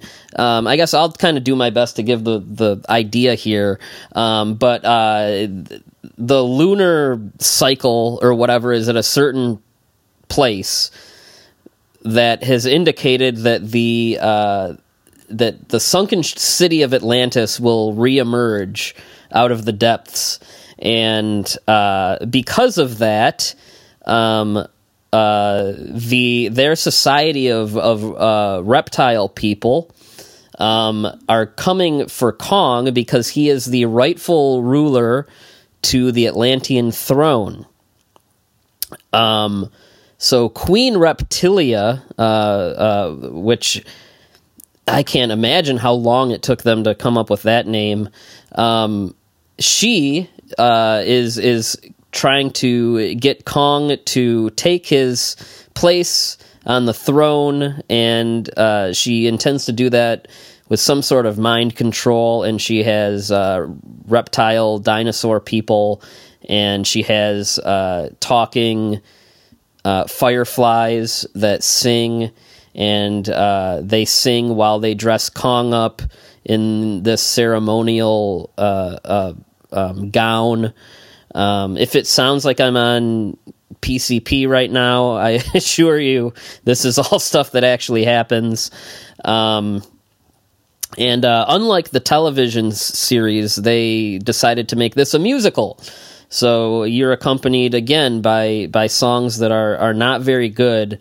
Um, but this this is a, a, a trip into delirium um, if if what I'm saying sounds crazy, it's probably crazier uh, uh, when you actually watch it. Um, so I mentioned Atlantis, and Kevin mentioned Atlantis, and, uh, in in relation to the show. And uh, well, I guess first of all, we we should kind of get back to something Justin was talking about. Um, and I haven't read the novelization, so I'm I'm ignorant of, of these things. But but Justin, did you say that Atlantis is actually mentioned in the the the novelization of King Kong somewhere? So Atlantis is not mentioned in the 1932 Lovelace novelization. Atlantis shows up in the um, the 33 April 33 uh, Kingsley Long uh, adaptation that ran for like 37 installments in the London Daily Herald, and, and Long was a crime fiction writer. Um, and so, as you, as you can imagine, 37 installments, um, they flesh out the story quite a bit. Um, so this is so yeah, and one of the one of the interesting tidbits that they throw out there is this idea that yeah, like Skull Island is supposed to be like the last remnant of Atlantis, right? Like it's the only part that hasn't sunken beneath the waves, and so there's this idea that like the the Skull Islanders are you know the remnants of of the Atlantean people possibly, um, and this yeah this doesn't make it into uh, the the the Lovelace novelization or the 33 film, except I mean in in a way in a way it does because if you if you pay attention in the 33 film and i'm pretty sure this is also in the lovelace novelization you know when denham and and his crew they first come across the skull islanders um, and they're looking at the wall right?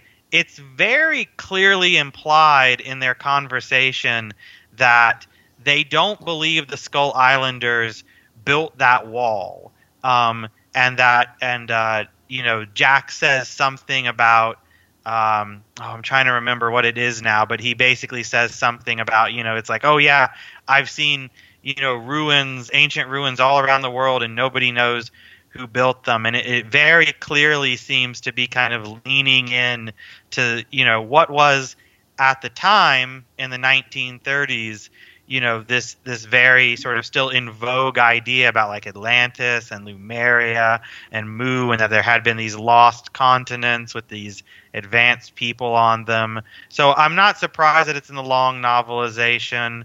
I do wonder if it was something that Denham or sorry, not Den, uh, uh, Merian C. Cooper was kicking Same around. guy, and that- really. yeah, right. Um, if that it wasn't that Merian C. Cooper was kicking around as an idea um, that just ultimately didn't get get worked in there. Um, you know, because he was he was into this kind of stuff. You know, I mean, after Kong, right? The next movie that he makes, if I'm not mistaken, is She, based off of the H. Rider Haggard story, which is all about that idea of like a lost technologically advanced civilization and that sort of stuff. So yeah, there, there's there's a little bit of a precedent for this, and again, also just to, to note, it doesn't show up in the Peter Jackson film proper. You know, amazingly, that that movie's long enough. You think they'd have a room for a conversation about Atlantis, but um, it is in the uh, Weta or Weta Weta Workshop book on Skull Island that was released to accompany the film, and in uh, some of the special features, like on the the collector's edition, like Blu-ray. Um, there's some mentions of Atlantis, so it's it's something that's kind of circulated in the Kong lore, but this film is the is the only thing I think that's ever really just exploited that. Yeah. So And uh, Willis O'Brien, um, I think between, I think between Lost World and King Kong, maybe uh, it's been it's been a while since I. I I researched any of this stuff, but regardless, Willis O'Brien did very much want to do uh, a movie about Atlantis, which, like every Willis O'Brien conceived idea, never happened. So, um, so okay, Kong, King of Atlantis. Uh, this movie's crazy. Uh, like I said, you got you got uh, bad musical numbers. The first of which is simply two people singing to Kong uh, to make up his mind whether he's going to help help uh, try to save Atlantis or not. Um, and it it just goes full on nutso uh, from there. Like I said, there's singing fireflies. There's Kong wearing ceremonial clothing uh, that is being like measured and and applied by by singing fireflies. Uh, there's like dinosaur people. It's all crazy.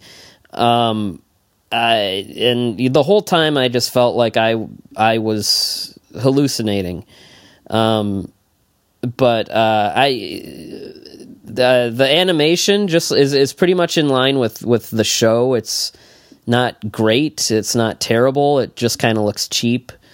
Um, it's weird. I mean, the story this the this this story itself and this script that they're using, it almost feels like it could be anything, you know. And they just you know can cro- any an Atlantis thing or whatever, and then they just crossed out a bunch of names and put in Kong's name and the characters from the show.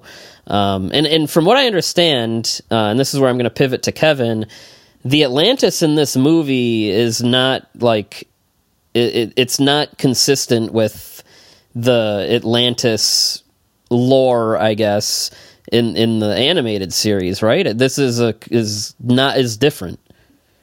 Yeah, so so I mean in in the show there's an Atlantis that they have kind of like little flashbacks to um but it's a civilization that's gone. It's a civilization that is human or at least very humanoid. And then in this like all of a sudden not only is Atlantis still around but it's ruled by like reptiles and Kong is the king of them and none of that is is is from the show. And I I think that part of what might be going on here is I know there was talk of doing uh, a direct to video feature when the show was on. Uh, that was that was very um, that that was a thing that a lot of animated shows did. You know, if you think about like uh, Batman had uh, the, the Sub Zero movie with with Mister Freeze, for example. Um, so I think they plan to do that right away, and then the show didn't do very well on on Fox Kids. I think it only aired 13 episodes or something, and then disappeared quickly to make room for anime. Um, and then the Peter Jackson movie happens, and I think they're trying to to cash in on this, and they bring this out and they dust it off. But you'll notice this movie has three writers credited, one of whom worked on the show. So I'm thinking that some significant retooling went on, probably by people who either had not seen or did not care about the original series, and um, they kind of made it into something that they thought would be more commercially viable while still keeping so many of the elements of the show itself, which was just a bizarre decision because I think the people who hadn't seen the show are going to be like, well, what's who are who are these people? And the people that had seen it are going to be confused by all these in- inconsistencies. So I I don't know who who is the target audience for this. I don't know. I I don't know. Um. Uh. So. Yeah, I, I, you know, I've, I guess I've just, I can't understate or I can't overstate how bonkers this is, and like, so yeah, coming into this is like a newcomer with very little knowledge of the show and just not really knowing what I was. The most I knew about it was, you know, the Kevin's blog entry on it from a few years ago um, and it's just I, I sat down and watched this, and it was just a continuous one WTF after another. Um, the experience of seeing that all unfold before me was uh, something. Um, uh, I don't know that I would recommend this to really anybody, but as someone who kind of had to watch this for a podcast and not know what to expect, I'm not gonna lie. It was it was a f- fun experience because it was like I can't predict what this. It, I can't tell what where this is going. It was clearly made by maniacs, and I hope they're all institutional in in an institution by now because they're probably not safe to be around. Um, uh, but I no, this thing just kind of like smashed my brain up, and and I didn't know what to do after that. Um, so yeah, I guess I'll let I'll let you guys kind of take the floor with how you thought of uh, whatever this this thing is. I had a question for Kevin because he mentioned like that one of the inconsistencies is that like in the show the Atlantis was was like ruled by people and in here it's like lizard people but isn't there refresh my memory isn't there this weird like subplot element where like the lizard people in atlantis are like involved in like some kind of race war with like regular humans Uh, well, the regular humans in this movie aren't that regular either. They're kind of like elves. So okay there's, all right elves there here you go But yeah, there is something like yeah, there is a subplot where there's like two there's like a good good Atlanteans and bad lizard people Atlanteans. And then it, it- all Kong has to do is turn a sundial back at the end to like undo everything. It's insane. Matt, how do you feel about King of Atlantis? Uh, not great. Actually, I had a question for you, Kevin, because like you watch the show. For me, I'm watching it and like it just it it feels like okay, this is a sort of normal show, and then the, the music starts happening, and I was like, huh, that threw me for a loop. And by the way, I watched this one with Landon, and uh, it struggled to keep his attention, and he's he'll pretty much watch most things. Oh, that so that's how you know like you even- you done Sure. you done screwed up. But I, I was curious, Kevin, how you felt when the music started happening. Was that like out of a, a left field, what the you know WTF kind of moment for you, or what?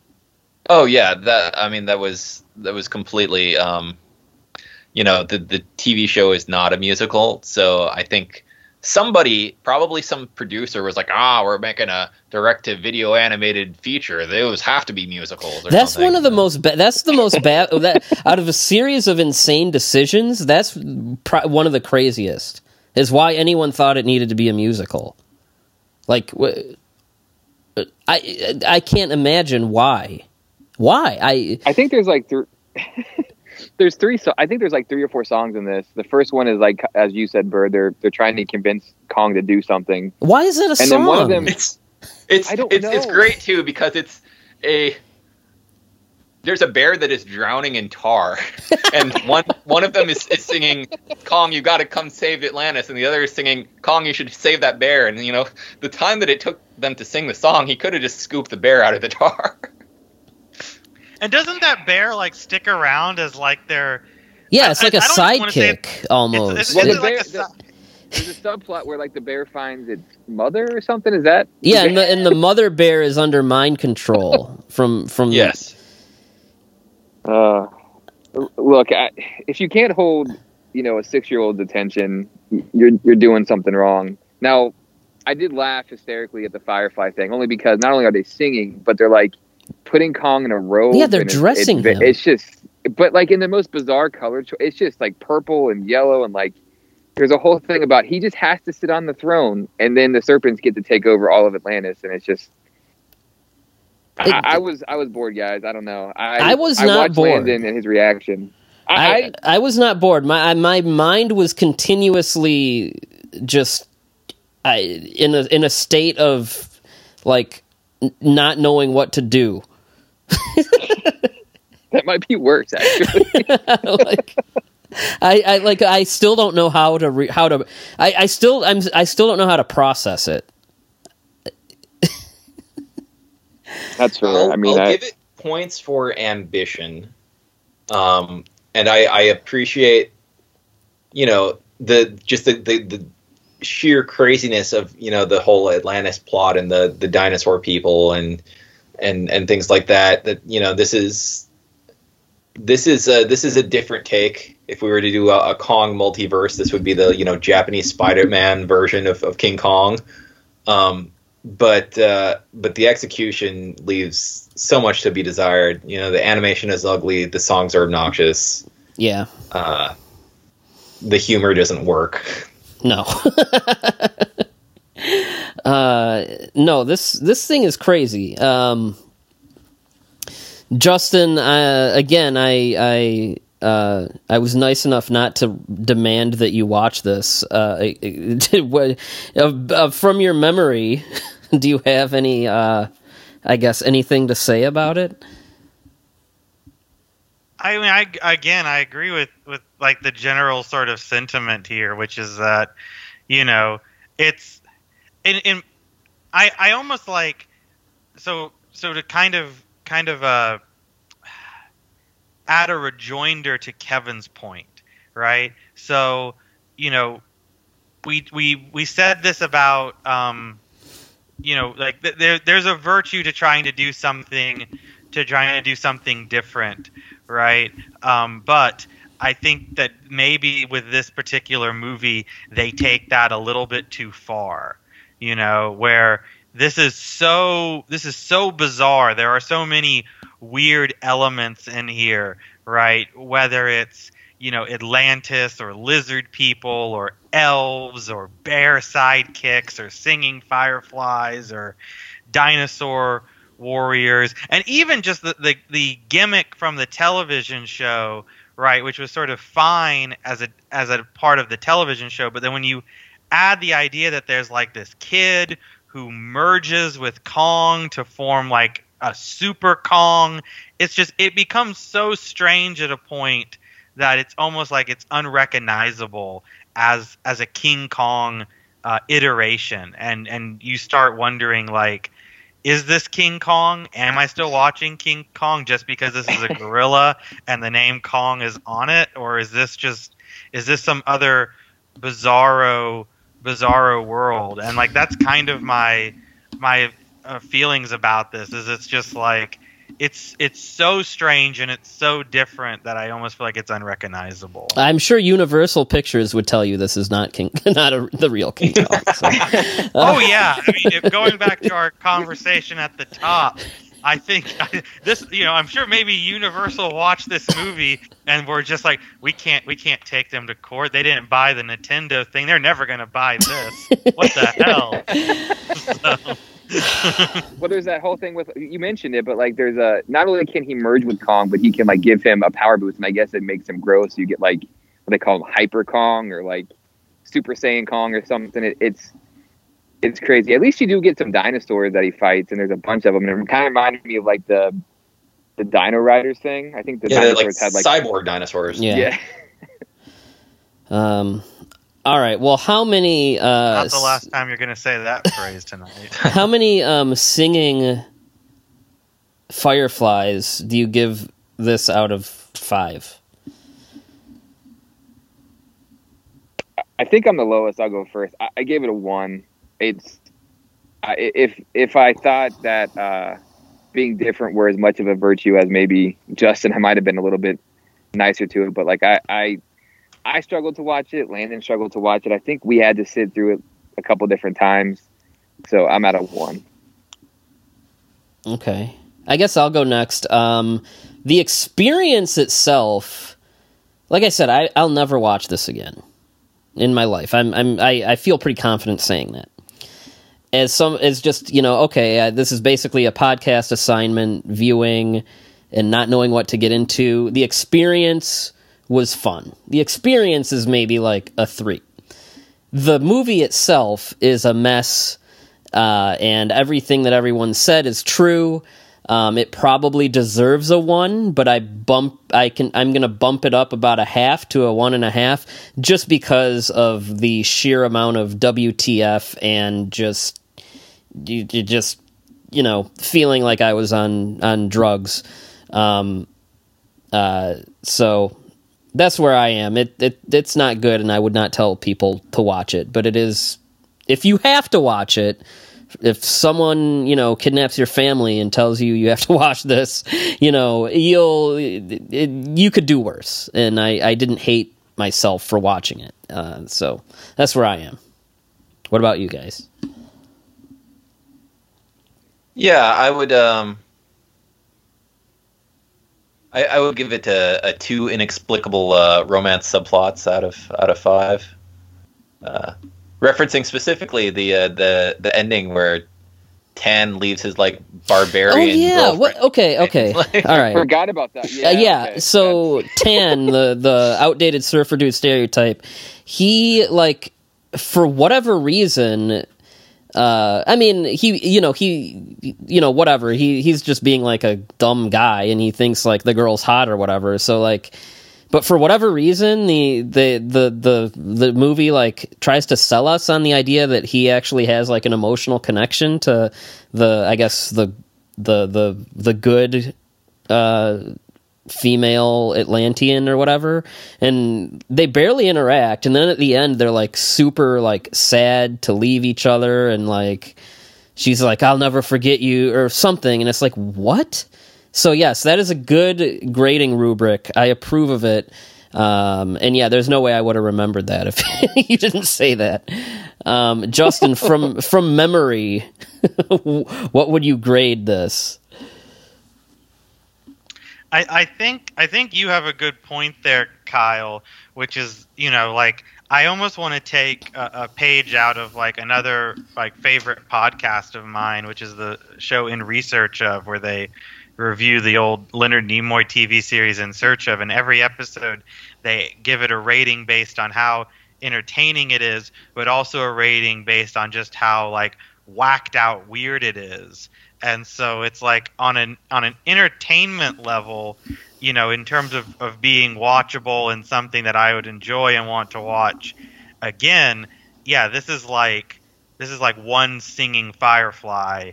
Um, so you know I, I i wouldn't you know i wouldn't ever want to watch this of my own volition.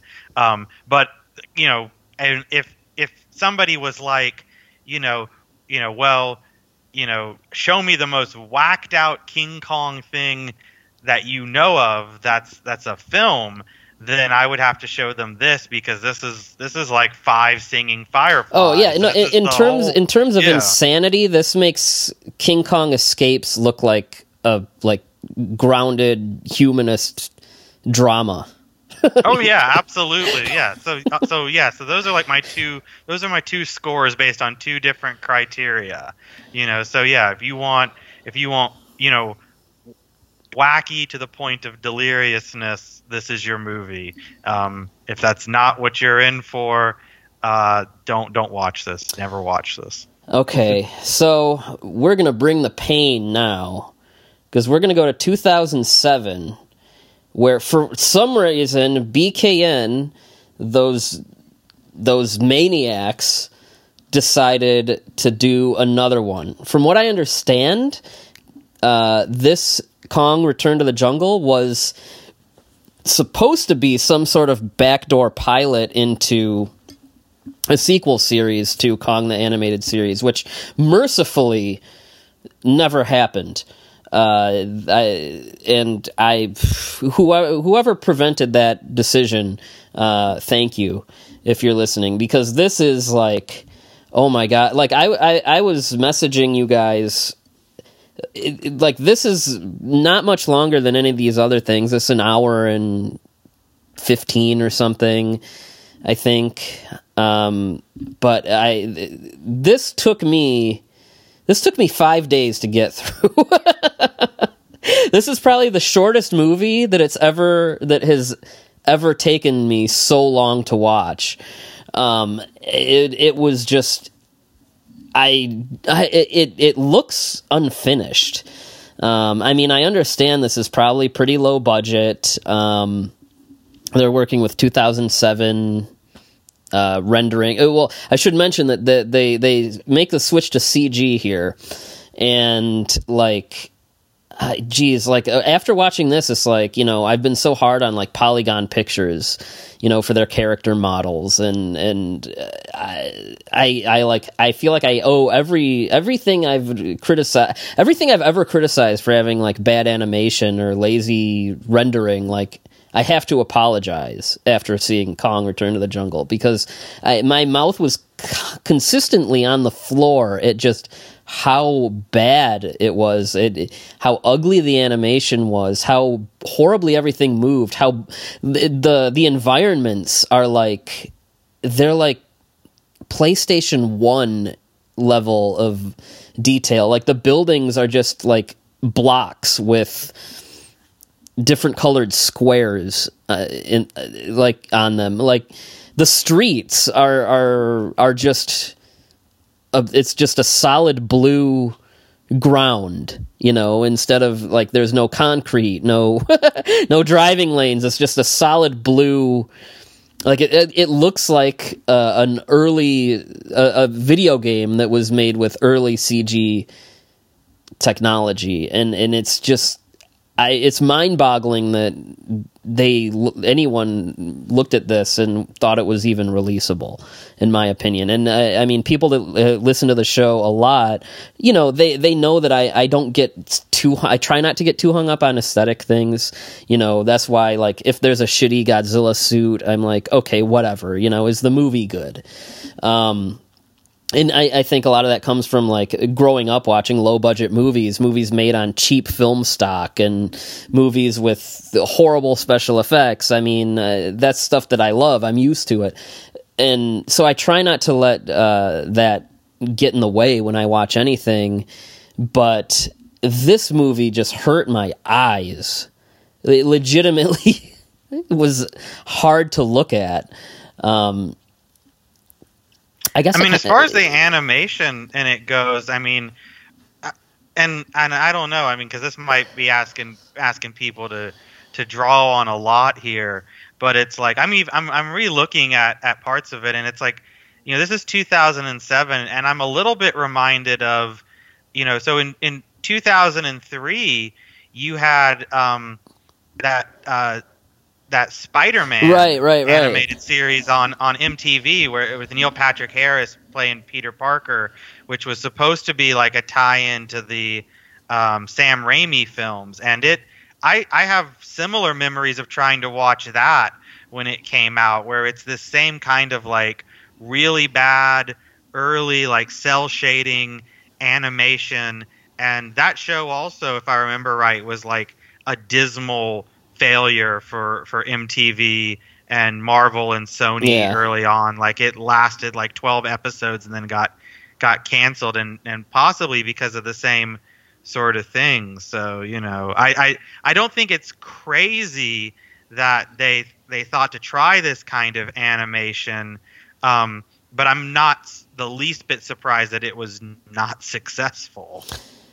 Um so this one uh, is a little more, I guess, probably traditional in terms of this iteration. It's not as wacky and out of just insane as is the Atlantis one. Uh, so this one you have the return of Doctor Lorna, who is the villain from the animated series, and he uh, makes a deal with um, uh, this hunter guy uh, to not only go to the island and bring Kong back, but also all the dinosaurs. And so he, so um, the other guy uh, backstabs him and opens up this like Jurassic Park kind of zoo with Kong and these dinosaurs.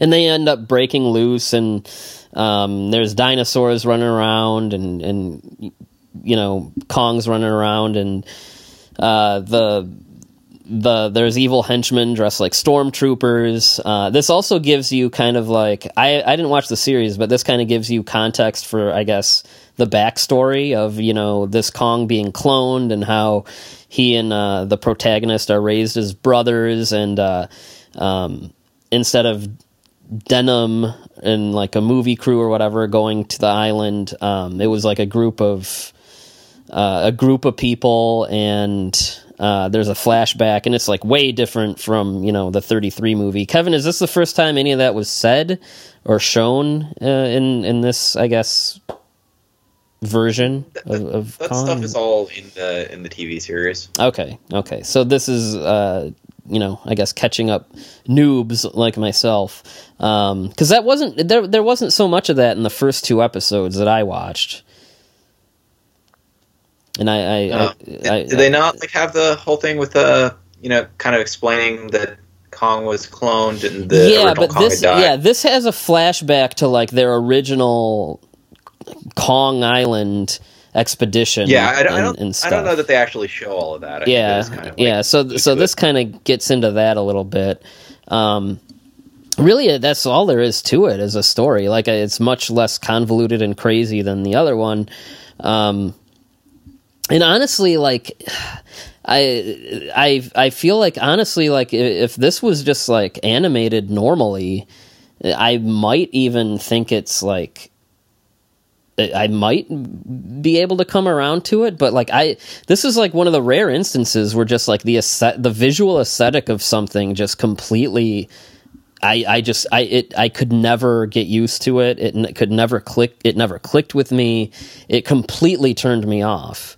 Um, so much that like I remember more of that uh, just from like the horrible images being burnt into my brain that I than I that I remember of the actual story. Once again, it's a musical. Um, from what I remember, this probably has the worst songs of all the musicals we've watched. There's one especially horrible number that is towards the end, and I don't remember any. I, I think my brain like was like, okay, if we process this song, like you're gonna be like lobotomized. So it, my brain like protected me from remembering it. I just remember I was watching it. I'm one of those people that you know just because there's background noise and stuff in in my, in my place. Like I, I watch things with the captions on, and I just remember listening to that song and like seeing the lyrics and being like, "This is the worst. This is the worst song I've ever heard in my life."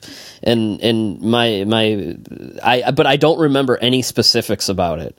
Do any of you know what I'm talking about? Is that the motorcycle song? I think so. Yeah. Yeah, that's got to be it. What, do you I'll- know I'll what? credit Do, what? What? Do you know why I would think it was so cringy? Because I, like I said, my brain There's like a- protected me. There's like a chase scene or something, and it's it's very inexplicable. It's it's bad. But but like I mean, in, in all of the cases in this movie, it's never the characters singing. It's just there's there's songs about Kong that are playing in the background, which is kind of preferable to the way that the last Yeah. movie did it. But it's also weird um, though. I just remember the lyrics to this one being especially bad. Um, but it's since no, but since it sounds like we all had the collective experience of you know uh, our our you know the, the our our consciousness protecting us from it. You know, we we'll move on. Um, like I said, I mean, as as a Saturday morning kind of adventure story, I, it's probably acceptable. But for me, I just I, I I could not hang with this at all. Like I said, it took me five days to watch this. Um, so yeah, are you that, are you talking? About, I'm looking at this right now, Kyle. Are you talking about the song at the end where they're rounding up all of like the dinosaurs that are loose in the city? Because this this song is is like really bad. I feel like Yeah, should- that's- I that's it. need to you need to you need to pull this out and add it into the audio for this yeah, maybe I'll. Yeah, maybe I'll. Uh, yeah, maybe I'll. I'll literally, I'll, I'll got yeah, lyrics, maybe I'll, like I'll like, pull the audio fighting," and I'll, I'll. I'll I'll put the audio in to to play us out of this episode because it's it yeah no it's terrible. oh yeah. Um, but yeah, I don't how I mean I've I've pretty much said my piece, so I'll, I'll let you guys run away with it. I mean how how did you guys handle Return to the Jungle? Uh, li- like you said, it looks like a nightmare. There's, um, I mean, for 2007, even you know, these are graphics that could be done by children on on not that great computers. Um, and there's lots of like very you see mistakes like clipping where you know one person's you know limb will go through another person uh, it looks like it was animated in widescreen and cropped down to full screen. As another thing I noticed while I was watching it, um, because there's there's places where the framing doesn't work, or you get that thing where the camera sort of pans back and forth between two characters to have a conversation when they were clearly just supposed to be like sitting on opposite sides of the screen. Um, it's uh, I, like like you said, I don't understand why they they looked at this and thought, yeah, sure, this is commercially acceptable. um, There's like what's uh, really there's, like, strange- explosions. Ahead. what's Seth. stranger than that is this is the movie that's included with the the animated series box set, not the other movie. Which they like, they they were that- probably I mean they, I would imagine they were released by the same label or whatever, right? yeah, so I don't I don't know why they would be split up that way. Um, Is that true? I don't remember that about the. I know I have all of these. I don't remember that about the box set that it was separate. yeah, the, the box set has the two volumes of the TV series and Return to the Jungle, but it doesn't have King of Atlantis. They were even embarrassed of that. Well, there's like there's like explosions that happen in this, and it's like somebody's like, "Hey, let's make that look like Minecraft for whatever reason." They're just blocks that blow up on the screen. There's no texture. There's it's it's truly bizarre. Yeah, I mean, Justin, you were comparing it to the to the 2003 Spider-Man. I'll compare it to the, the way the CGI looks in the 1993 Spider-Man. yeah, like how they'd have him like sw- like whenever he'd like swing through the city, it would like go to like a CG city, right? Yeah, exactly. Uh, Fair. in retrospect, this is kind of a beta version of King of the Apes, though. Yeah. Um, that is true. all right. So, uh, uh, Matt, how did how did you handle this? I, I mean, it's on par with how I felt about the Mighty Kong, and that I it's it's it's bad. I, I don't. The thing is, like, it's it's very not memorable, and I also think that my brain shut down part part of the way through, and just like I, I'm just I'm on an autopilot, so I don't remember much about it at this point. I just watched it recently, um, but the the animation really takes you out of it. It's very very choppy. Um, I I struggled to like keep. I, I think at one point I dozed off. So I mean, it's just doesn't keep your attention. Doesn't really add anything to Kong at all. It, it's very, it's just bad. And then you add the the music to it, and it just it's even worse. All right, Justin, if you Who's if you, supposed to be returning to the jungle in this? yeah, way? why is it called that? The return the, the concrete is it the concrete jungle? Is that what they're trying to reference there? I Isn't don't- it that they have to round up all the dinosaurs in Kong and bring them back to the jungle at the end? Yeah, what? I, that's Could be. weird. Um, all right, Justin, I, I, if you can muster any memory of this, uh, I guess uh, wh- where where do you come? Where would you come down? What, what's our rubric for this one? Oh, okay, yeah, ra- yeah, we, we, we yeah, we, you can lead us off in the ratings. How many? Um, oh, geez, uh, how many? Um, how many? T- uh, 1993 CGI buildings do you give this out of five? Um, I would I give this. I don't know. I feel I feel like this is the one. So I gave I gave one Ooga Booga and one uh, Firefly for the other two, and I kind of want to say one CGI building for this as well. But I agree with you guys that the animation in this is so is so bad compared to to the even the other stuff, right? Where the animation isn't great. So I feel like this has to be my one. I've got to I've got to cut that building down to to as half. It's half a CGI building from 1993. Okay. Uh, geez. Um, Letterboxd doesn't allow zero rating, so on there I gave it a half. and uh, but for this, like I'm gonna have to. The the nicest thing I can say is that if it didn't look the way it looks, it might be a little bit more. It might be easy. It might be I'm something that I could stomach.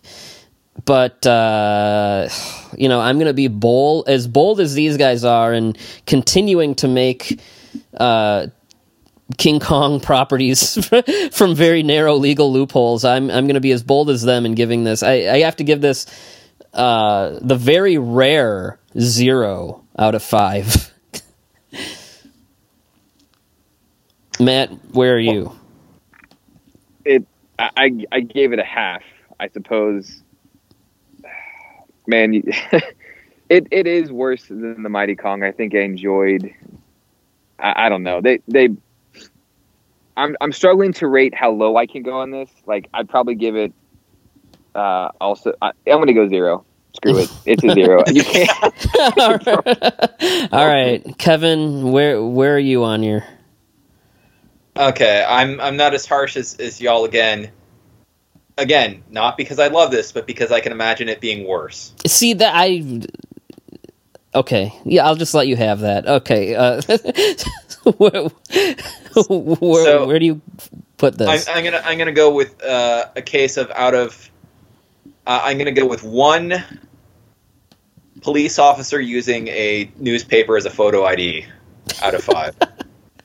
what is something that you would give like a zero to? Uh, it would it would have to you know like fundamentally like it would have to be both technically poor and morally abhorrent at the same time. Can you get? Like, can you think of an example of something that you hate that much that you would do that? Uh, well, I, am gonna make enemies if I if I start saying, right, saying right. things. okay, um, okay. Well, we'll move on, and and I I do want to kind of add a caveat that like. I always try to find something nice to say, even if it's like one thing and I just I I struggled there, man. Um, it, eh, but I especially with like kids movies, like, and I think Matt and I kind of talked about this. I, uh, pro- I think probably when we did the Mothra trilogy is like rewatching them as adults with children. Um, like I always kind of try to grade stuff for kids on a little more of a curve, even. Um, uh, just uh, because I, I realized, you know, I am literally sitting down watching something that is not for me. Um, and with all that given, all that being said, all these things that we've talked about so far are horrible. Um, all right, so um, we are going to go into 2016, uh, where once again it's f- uh, 41 Entertainment and BKN. They just won't leave this poor ape alone. And they're like, oh, you didn't think we were shitty before. Well, this time we have Avi Arad with us. Avi Arad uh, is, uh, for those who don't know, he he's a, a he was um, the the guy in charge at Marvel Entertainment for a very long time, and he pretty much all the bad Marvel movies you remember from like the the the 90s and 2000s and uh, early 2010s even um, he's like single-handedly responsible for if you google image search him he usually looks like uh, he like raided a like a a, a, a kid's closet and like put on all his Spider-Man gear. he's got like he's just wearing like hats and t-shirts and rings and necklaces and stuff. He's like a wa- he for a long time he was like a walking Marvel merchandise uh, advertisement. Uh, anyway, so his production company teams up with with uh, the um, the maniacs responsible for the last two entries. And uh, for a new animated series, that would be uh, exclusively on Netflix. That is Kong, King of the Apes. Um, and uh, this lasted two seasons. I think 26, uh, is it 26 episodes? Um, and uh, 23 episodes. Anyway, um, once again, this is a CG uh, animated series. Um, carries over a lot of writers and uh, and folks from Kong the animated series. Um, and uh, the idea behind this one is uh, once again we're working with a clone of Kong. Um, uh, it, only this is like I think the year 2030 or something. It's the future, and uh, this this scientist who is into uh, he he's he makes uh, you know bionic parts uh, for animals. Uh, he, um, uh, him and his family, they rescue the baby Kong from these poachers, and they decide to raise him in their advanced robot lab. Um, and the one kid is really attached to Kong. Um, I believe that's Lucas, and then the other kid, the his brother. Um, uh, Richard. I think he's the, the villainous one, but he, he hates Kong. He's jealous of uh, how much everyone else in the family loves him, uh, and he also loves dinosaurs. And his dream is to make like robotic, uh, genetically engineered dinosaurs. Um, and uh, their dad dies. Uh, so the, then we flash forward, and everyone's older, and uh, their dad dies, and they both own this genetics robotics company. And uh, the one brother wants to use it to make uh, uh, uh, horrible mechanical bio weapon dinosaurs, and the other one wants to use it for good.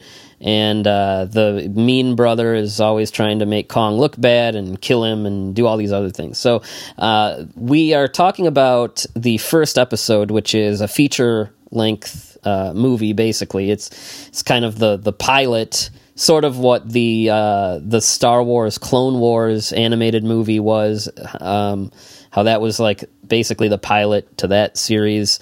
Um, so I actually haven't watched anything further than that. So I, I, know it's supposed to get crazier with people going to space and Kong with jetpacks and, and all kinds of loony loony stuff.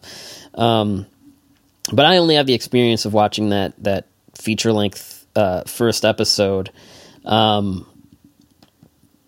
uh, where yeah, you know, he he's trying to Kong is being framed for for things, and it's mostly like about the the tension between this family and this uh, giant ape. Um, so that's uh, Kong, King of the Apes. Has anyone? Wa- what who here has watched the most of this series?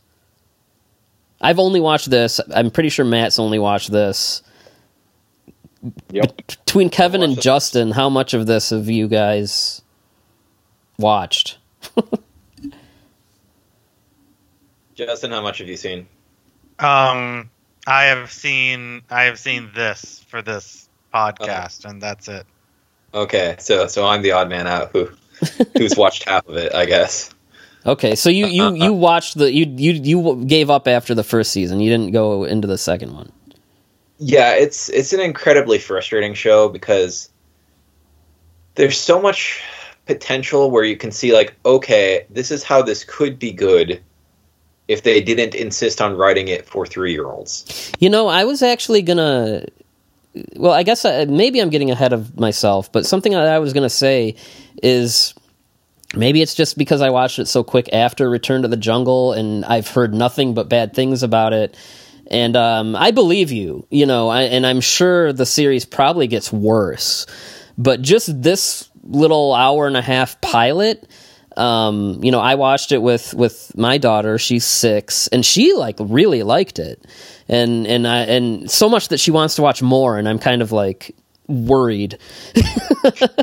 um, but you know, it actually was kind of nice to like explain to her like what King Kong was and see her kind of get invested in this. Um, and uh, so maybe maybe there was a little bit of like like something vicarious going on with with watching it with her. But i walked away from it thinking like i it's not good. And i'm and you know i'm not gonna pretend it's good or, or anything like that. But i will say i i did i was expecting this to be like another return to the jungle like please put me out of my misery any second. But i really didn't feel that way. I i i, I was I I I was charmed by by my my child's reaction to it, and uh, overall, I thought it just was kind of a little bit tighter in terms of storytelling if, than what I'd seen from the the previous animated series. So I, you know, I didn't walk away hating it. I I walked away thinking like, okay, that was bad, but like Kevin has been saying, like I can imagine way worse. And and from what Kevin's saying, I imagine the series gets much worse. Uh, the fact that Kevin, of all people, the one guy I know that watches like everything, like the fact that he didn't want to do the second season says a lot to me. But but yeah, just sticking to this little pilot though, I was like, huh.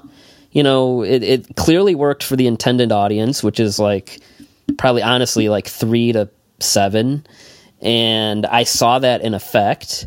And um, and and kind of piggybacking off what Kevin said, like I do see, I just from this, I, I I was thinking like, oh, like I can see how this can be interest an interesting series you know if they continue along the, this trajectory of these you know these feuding brothers with this company and you know how to how to integrate kong into it. But uh, it sounds like from what kevin is saying it just is, is it gets horrible. But yeah, that was my takeaway. Was like I guess, like I said, I'm not going to say it's good, but I, I, I guess I was sort of pleasantly surprised that it didn't like make me want to die. I guess that's that was my uh, that's that's how it, I felt about it. I mean, it, it, it, does feel a lot better having having watched uh, Return to the Jungle uh, in in close proximity. I will say that much. I feel like the bar is set for Byrd so low because it's like, well, if it doesn't kill me, then it has to be worth worth a little bit of something. Yeah, I wasn't I, on life support the whole time. I, am a bit sad to hear that um, for for Kevin, like the he you know, like I watched this, I actually enjoyed it a, a, pretty good amount, and and there is like you can see they have a lot of interesting ideas, and like you have all the different dinosaurs, and you have this conflict set up between the clearly you know evil mastermind kind of person. Like there's there's a lot of interesting ideas and i can see why it would be great for kids. And i i mean i had a pretty decent fun time watching it. It makes me upset to hear kevin say that like it just it gets more frustrating probably because it has so much potential and just doesn't live up to it because it's got some really cool ideas going for it so, so yeah, hearing I guess it doesn't quite pay off. I mean, Kev, I mean, it's I know it's been some years, but you know, Kevin, is is that? Can you maybe like elaborate on that statement a little more? I know you definitely said that having having to uh, appeal to such a young audience kind of gets in the way of of some of the better ideas. Yeah, so there's there's a lot of um, there's a lot of repetition from episode to episode, and a lot of the things are very kind of simplistically uh, presented.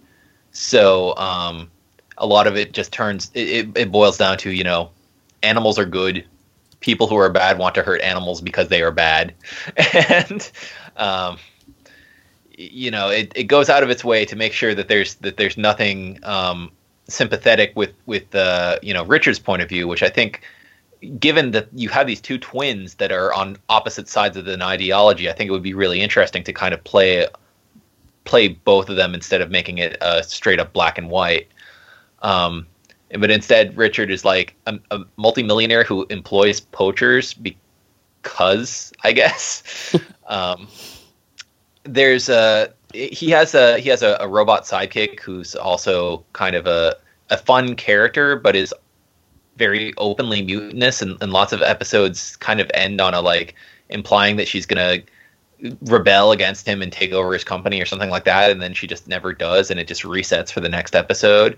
And it reminds me of you know when when you look at like the '80s Transformers, like how Starscream is just openly mutinous and nobody seems to care.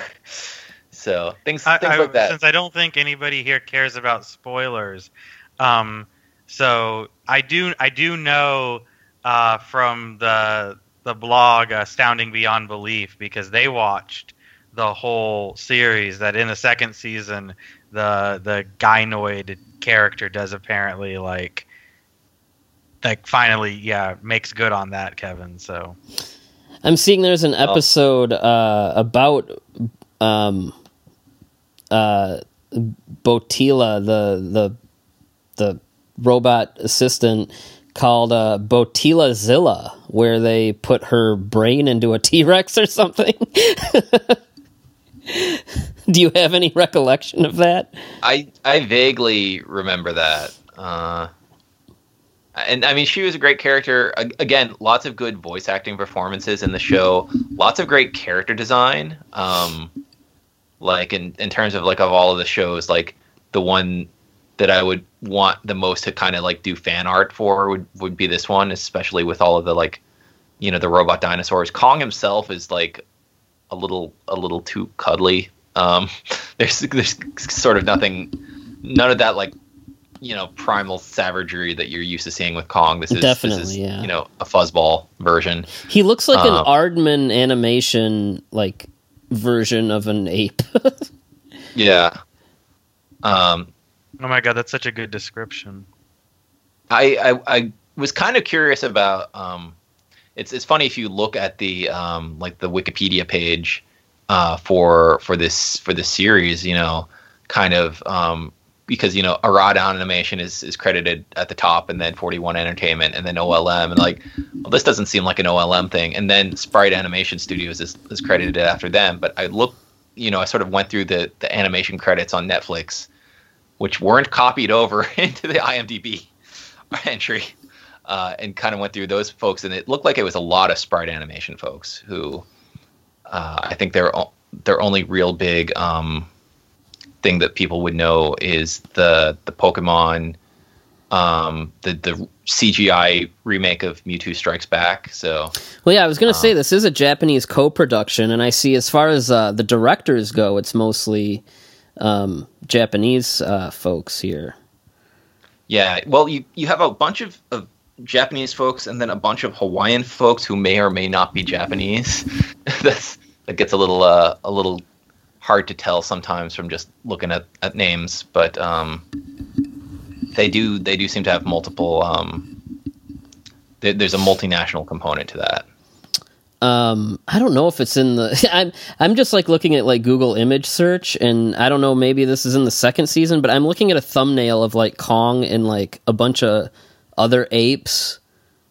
That it, I, I, I did we get to a place where there's other Kongs or something? I think that's second season. All right. Well, the the thumbnail is disturbing, and uh, uh, I don't like it. I've I've seen that same image, and yeah, I'm I'm very confused. I can't yeah, help it but be like curious. There's like I know there's like there looks like there's like a Kong like I don't know if it's is this would be like Kong's mom or something. It's like there's an I don't ape know. wearing an I don't apron know. and like yeah, I, I don't. I, I don't plan on watching this, but I, I feel like I should. I'm determined to. I'm gonna get to the bottom of this. Your daughter might not give you a choice. Oh yeah, I know. Yeah. Yeah. Good Um, luck, Byrd. Byrd gets uh, gets bullied into watching this, then we're gonna have to get a full report back. yeah, I, I, I, yeah. If if if I get that far, I will, I will keep people updated. Um, but no, I guess you know, considering the target audience, I can totally see how some of the, you know, the more interesting ideas and concepts, you know, end up. Well, it sounds like they they kind of get, you know, put in the back seat for you know low low hanging fruit. I guess is what I would say. I mean, we have we have uh, multiple cute animal mascots to play around with, so you know. Did you- so? Uh, did you get to the one where he goes to space? Is that all season two? Is all the is that all season two? Uh, yeah, that might. I I think maybe. Uh, it it's been a long time. Okay, so okay. I- well, I- it sounds like if you season were to two. tell me you, I saw the episode where he went to space, I would believe you. Okay. You remember a jetpack? Yeah, yeah. Well, it it sound. I don't know. Maybe it sounds like season two just didn't give a shit, and just went insane. Um. Uh. Wow. Okay. Um. But no. I mean, I I I didn't hate this. Um. And you know, it was it was delightful to watch a you know w- from something I'm interested in, which is you know Kong, you know intersecting with some something that you know uh, my six year old could watch. You know, I, I, she, she likes kaiju stuff in doses, but you know, it's a hard sell. You know, it's not like Matt where he has a little boy running around that just instinctively loves this stuff. Um, Matt, did you happen to watch this with with your your your offspring? I I might go back and actually watch it with him, but no, he So you, He you- wasn't home when I had to put, watch you put him through you put him through King of Atlantis, and not this, which he would I'm a probably bad parent. yeah, which he would probably find more enjoyable. Honestly, I, Yeah. I think he would probably like this more. um, all right. Well, yeah. I mean, it, really it is a shame to hear that you know you know this doesn't stick the landing because you know while this isn't made for me, you know I'm thirty years above the target audience and. Um, you know, it, it is a it, it is a shame to to see you know you know being curious about oh where this story does kind of have potential just to hear that you know it doesn't stick the landing is is a bit of of, of a of a shame. Um, I'm looking through my Netflix thing right now, and I actually apparently at some point watched that Botilda Zilla episode that you mentioned, and it has been completely erased from it's my funny mind. how it's funny how you guys that watched that episode it, it's obviously a Godzilla like homage and you have no memory of it. um, Well, I think it's it's just her in a in a in, In a, a robot T-Rex, right, yeah, yeah, which you know, it's you know So it's a it's a Tammy and the T Rex homage. Oh, Very yeah, wow, there you go. Show. Oh, I would love it if you know someone that worked on this show came out and said that they they wanted to pay tribute to Tammy and the T Rex. I mean, there, there's people that you you like I said, I was looking into the into the staff, and a lot of them have LinkedIn pages. You can just start messaging them cold.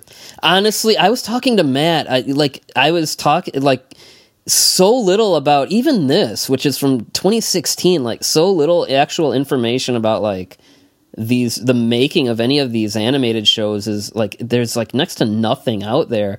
I was telling Matt like we should try and get some of the like get some of these people on here and like figure out what all this was about and you know Absolutely. yeah, I I, I mean uh, that sounds like something that we might try to reach out to some of these people.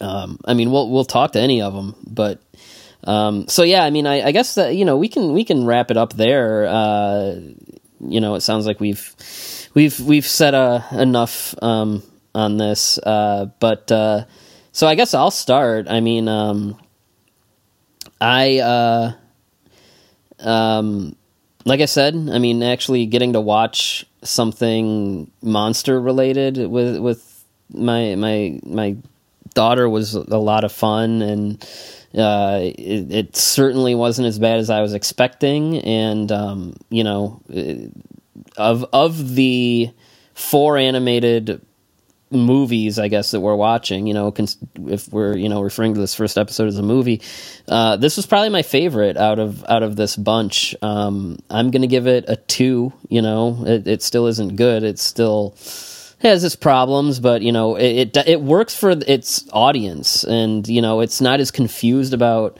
It doesn't se- at least from that hour and a half pilot. It doesn't seem as confused about what it wants out of the audience. Um, and I, I felt like it was a, a little tighter, less convoluted, and um, uh, so yeah. I mean, I I I didn't hate this, and um, uh, if I manage to get through more of the series, we'll see uh, how how it manages to you know how, where my tolerance shifts. but uh, yeah, no, I didn't hate this. I, I give this two out of five. Um, uh, bionic uh, women who, with uh, disturbing undercurrents with their uh, in the relationship with their creator. Um, where? What about you guys?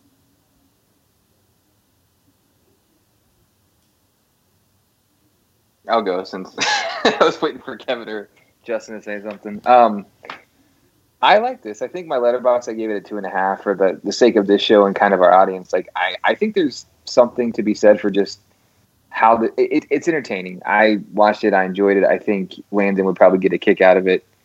Um, I love a lot of the concepts and ideas. And again, I think it sucks like that. It sounds like they don't stick the landing, but I had fun with it. So I'm going to go three. I think there's some fun concepts. I think the introduction of like this evil robot side, you know, that's who's going to betray your master is a kind of an interesting idea. There's the different dinosaurs, and I, I think like Kong is sort of doofy as he looks. He, it's I don't know. I, I watched and had fun, and I can totally see why any kid watching it would have a blast. And unfortunately for you, Byrd, I think uh, you're going to get sucked in before me to have to actually watch the whole series. Yeah, right now I'm okay with it, but I feel like the you know the the more it it fails to pay off, I'll probably change my tune. But as of right now, the idea of watching more doesn't bother me. you know, it's I have to experience it first. But uh, yeah, no, I I agree. I, I think I think this is probably the one that's going to work the best for its intended audience. Um, Kevin, where are you now? Uh, just uh, if you, if you had to dismiss this from the rest of the series, just this pilot as an isolated thing, like pretend nothing else came of this. It was uh, it was a, a, an attempt that never got off the ground. Uh, how would you rate it? And then versus how would you rate the series? Uh, gosh, I, I think overall, um, it, taking taking just the first episode in a vacuum, um, maybe maybe two and a half or, or three uh, versus like a two with with the series included. Um, again, I, I I have a hard time because I feel like there's a lot of potential, especially like as you see um, as you see the father characters kind of trying to like balance things out for both of his boys, and I feel like that's kind of um, what I want the series to do more. You know, but I, I recognize that not everything can be a Cobra Kai uh, in terms of you know playing playing that both sides are against each other, but but not necessarily like a oh. Uh, so and again, I'm I'm biased. I am a PhD in mechanical engineering, so I'm gonna be like, yeah, this guy that makes cool dinosaur robots, he seems all right to me. But the series is like, no, he's not all right. We're gonna make his, him as, as not as obnoxious as possible, so that you know that he's not all right. Um, because animals are good. So um, it's it's one of those cases where like that kind of like rubs me the wrong way, and uh, I have some have some qualms on on that front.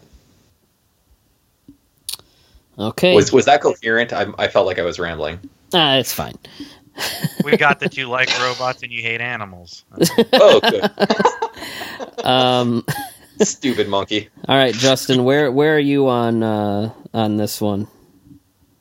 Um, yeah. Again, I, I feel like this is, you know, this is one of those things where, um, you know, I've, I don't know, I just, I've, I was aware of it when it was, it was announced and when it came out, and you know, despite my, you know, my professed love for King Kong, I just, I never really cared about this that much. Like, uh, evidently, as I just rediscovered, I must have sat down at some point and just watched that episode at random because it seemed to have a Godzilla connection, and then I just completely forgot about it. And uh, this is me, this is me coming back to it, and I don't have a, a, a small child to gauge their uh, enjoyment of it, but you know something something that I don't think we really talked about, and I I'm I don't think any I'm curious if any of you would dispute this.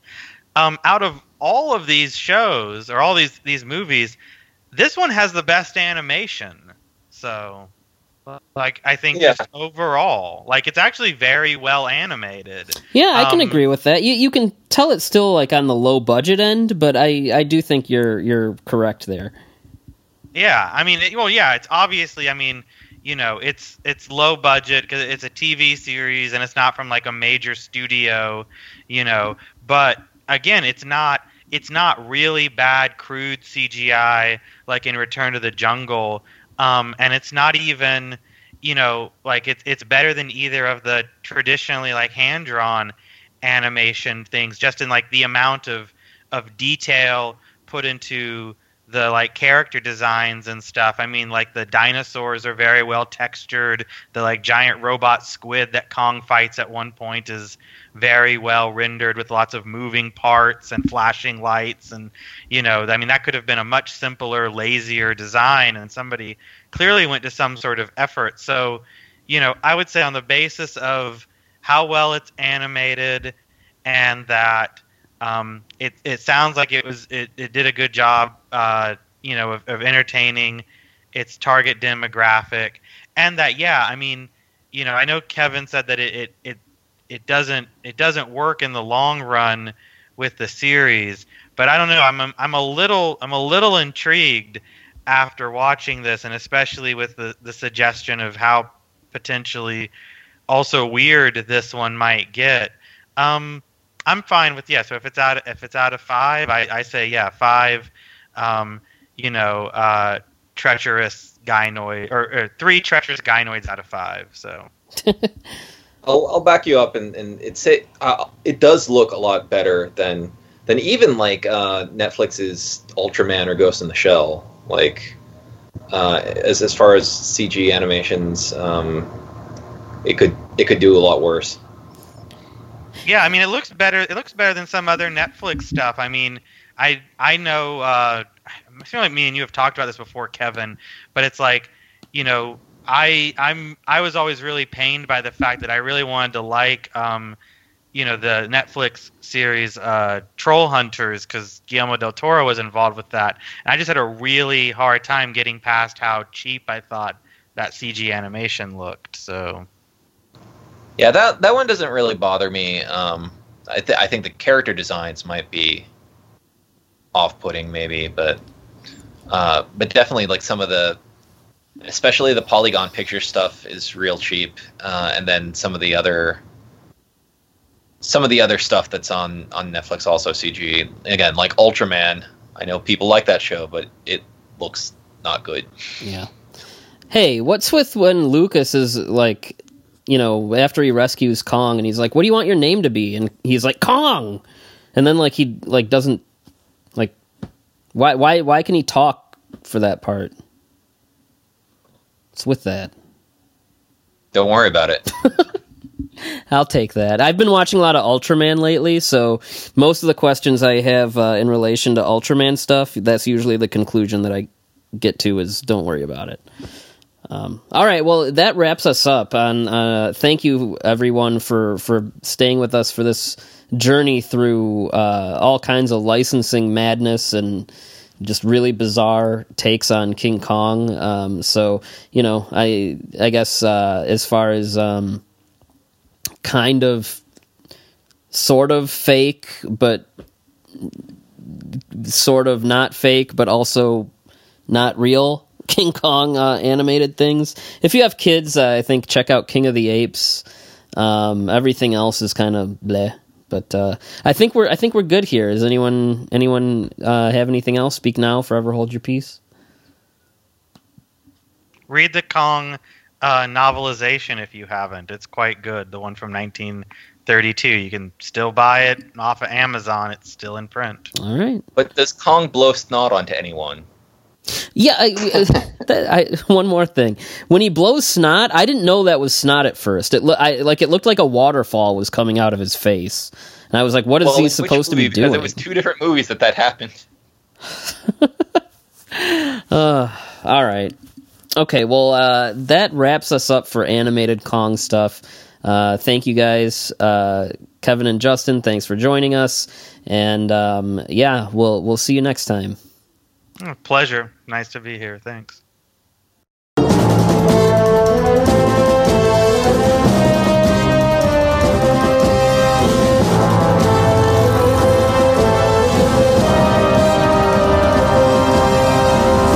Got to fight. Do what's right, say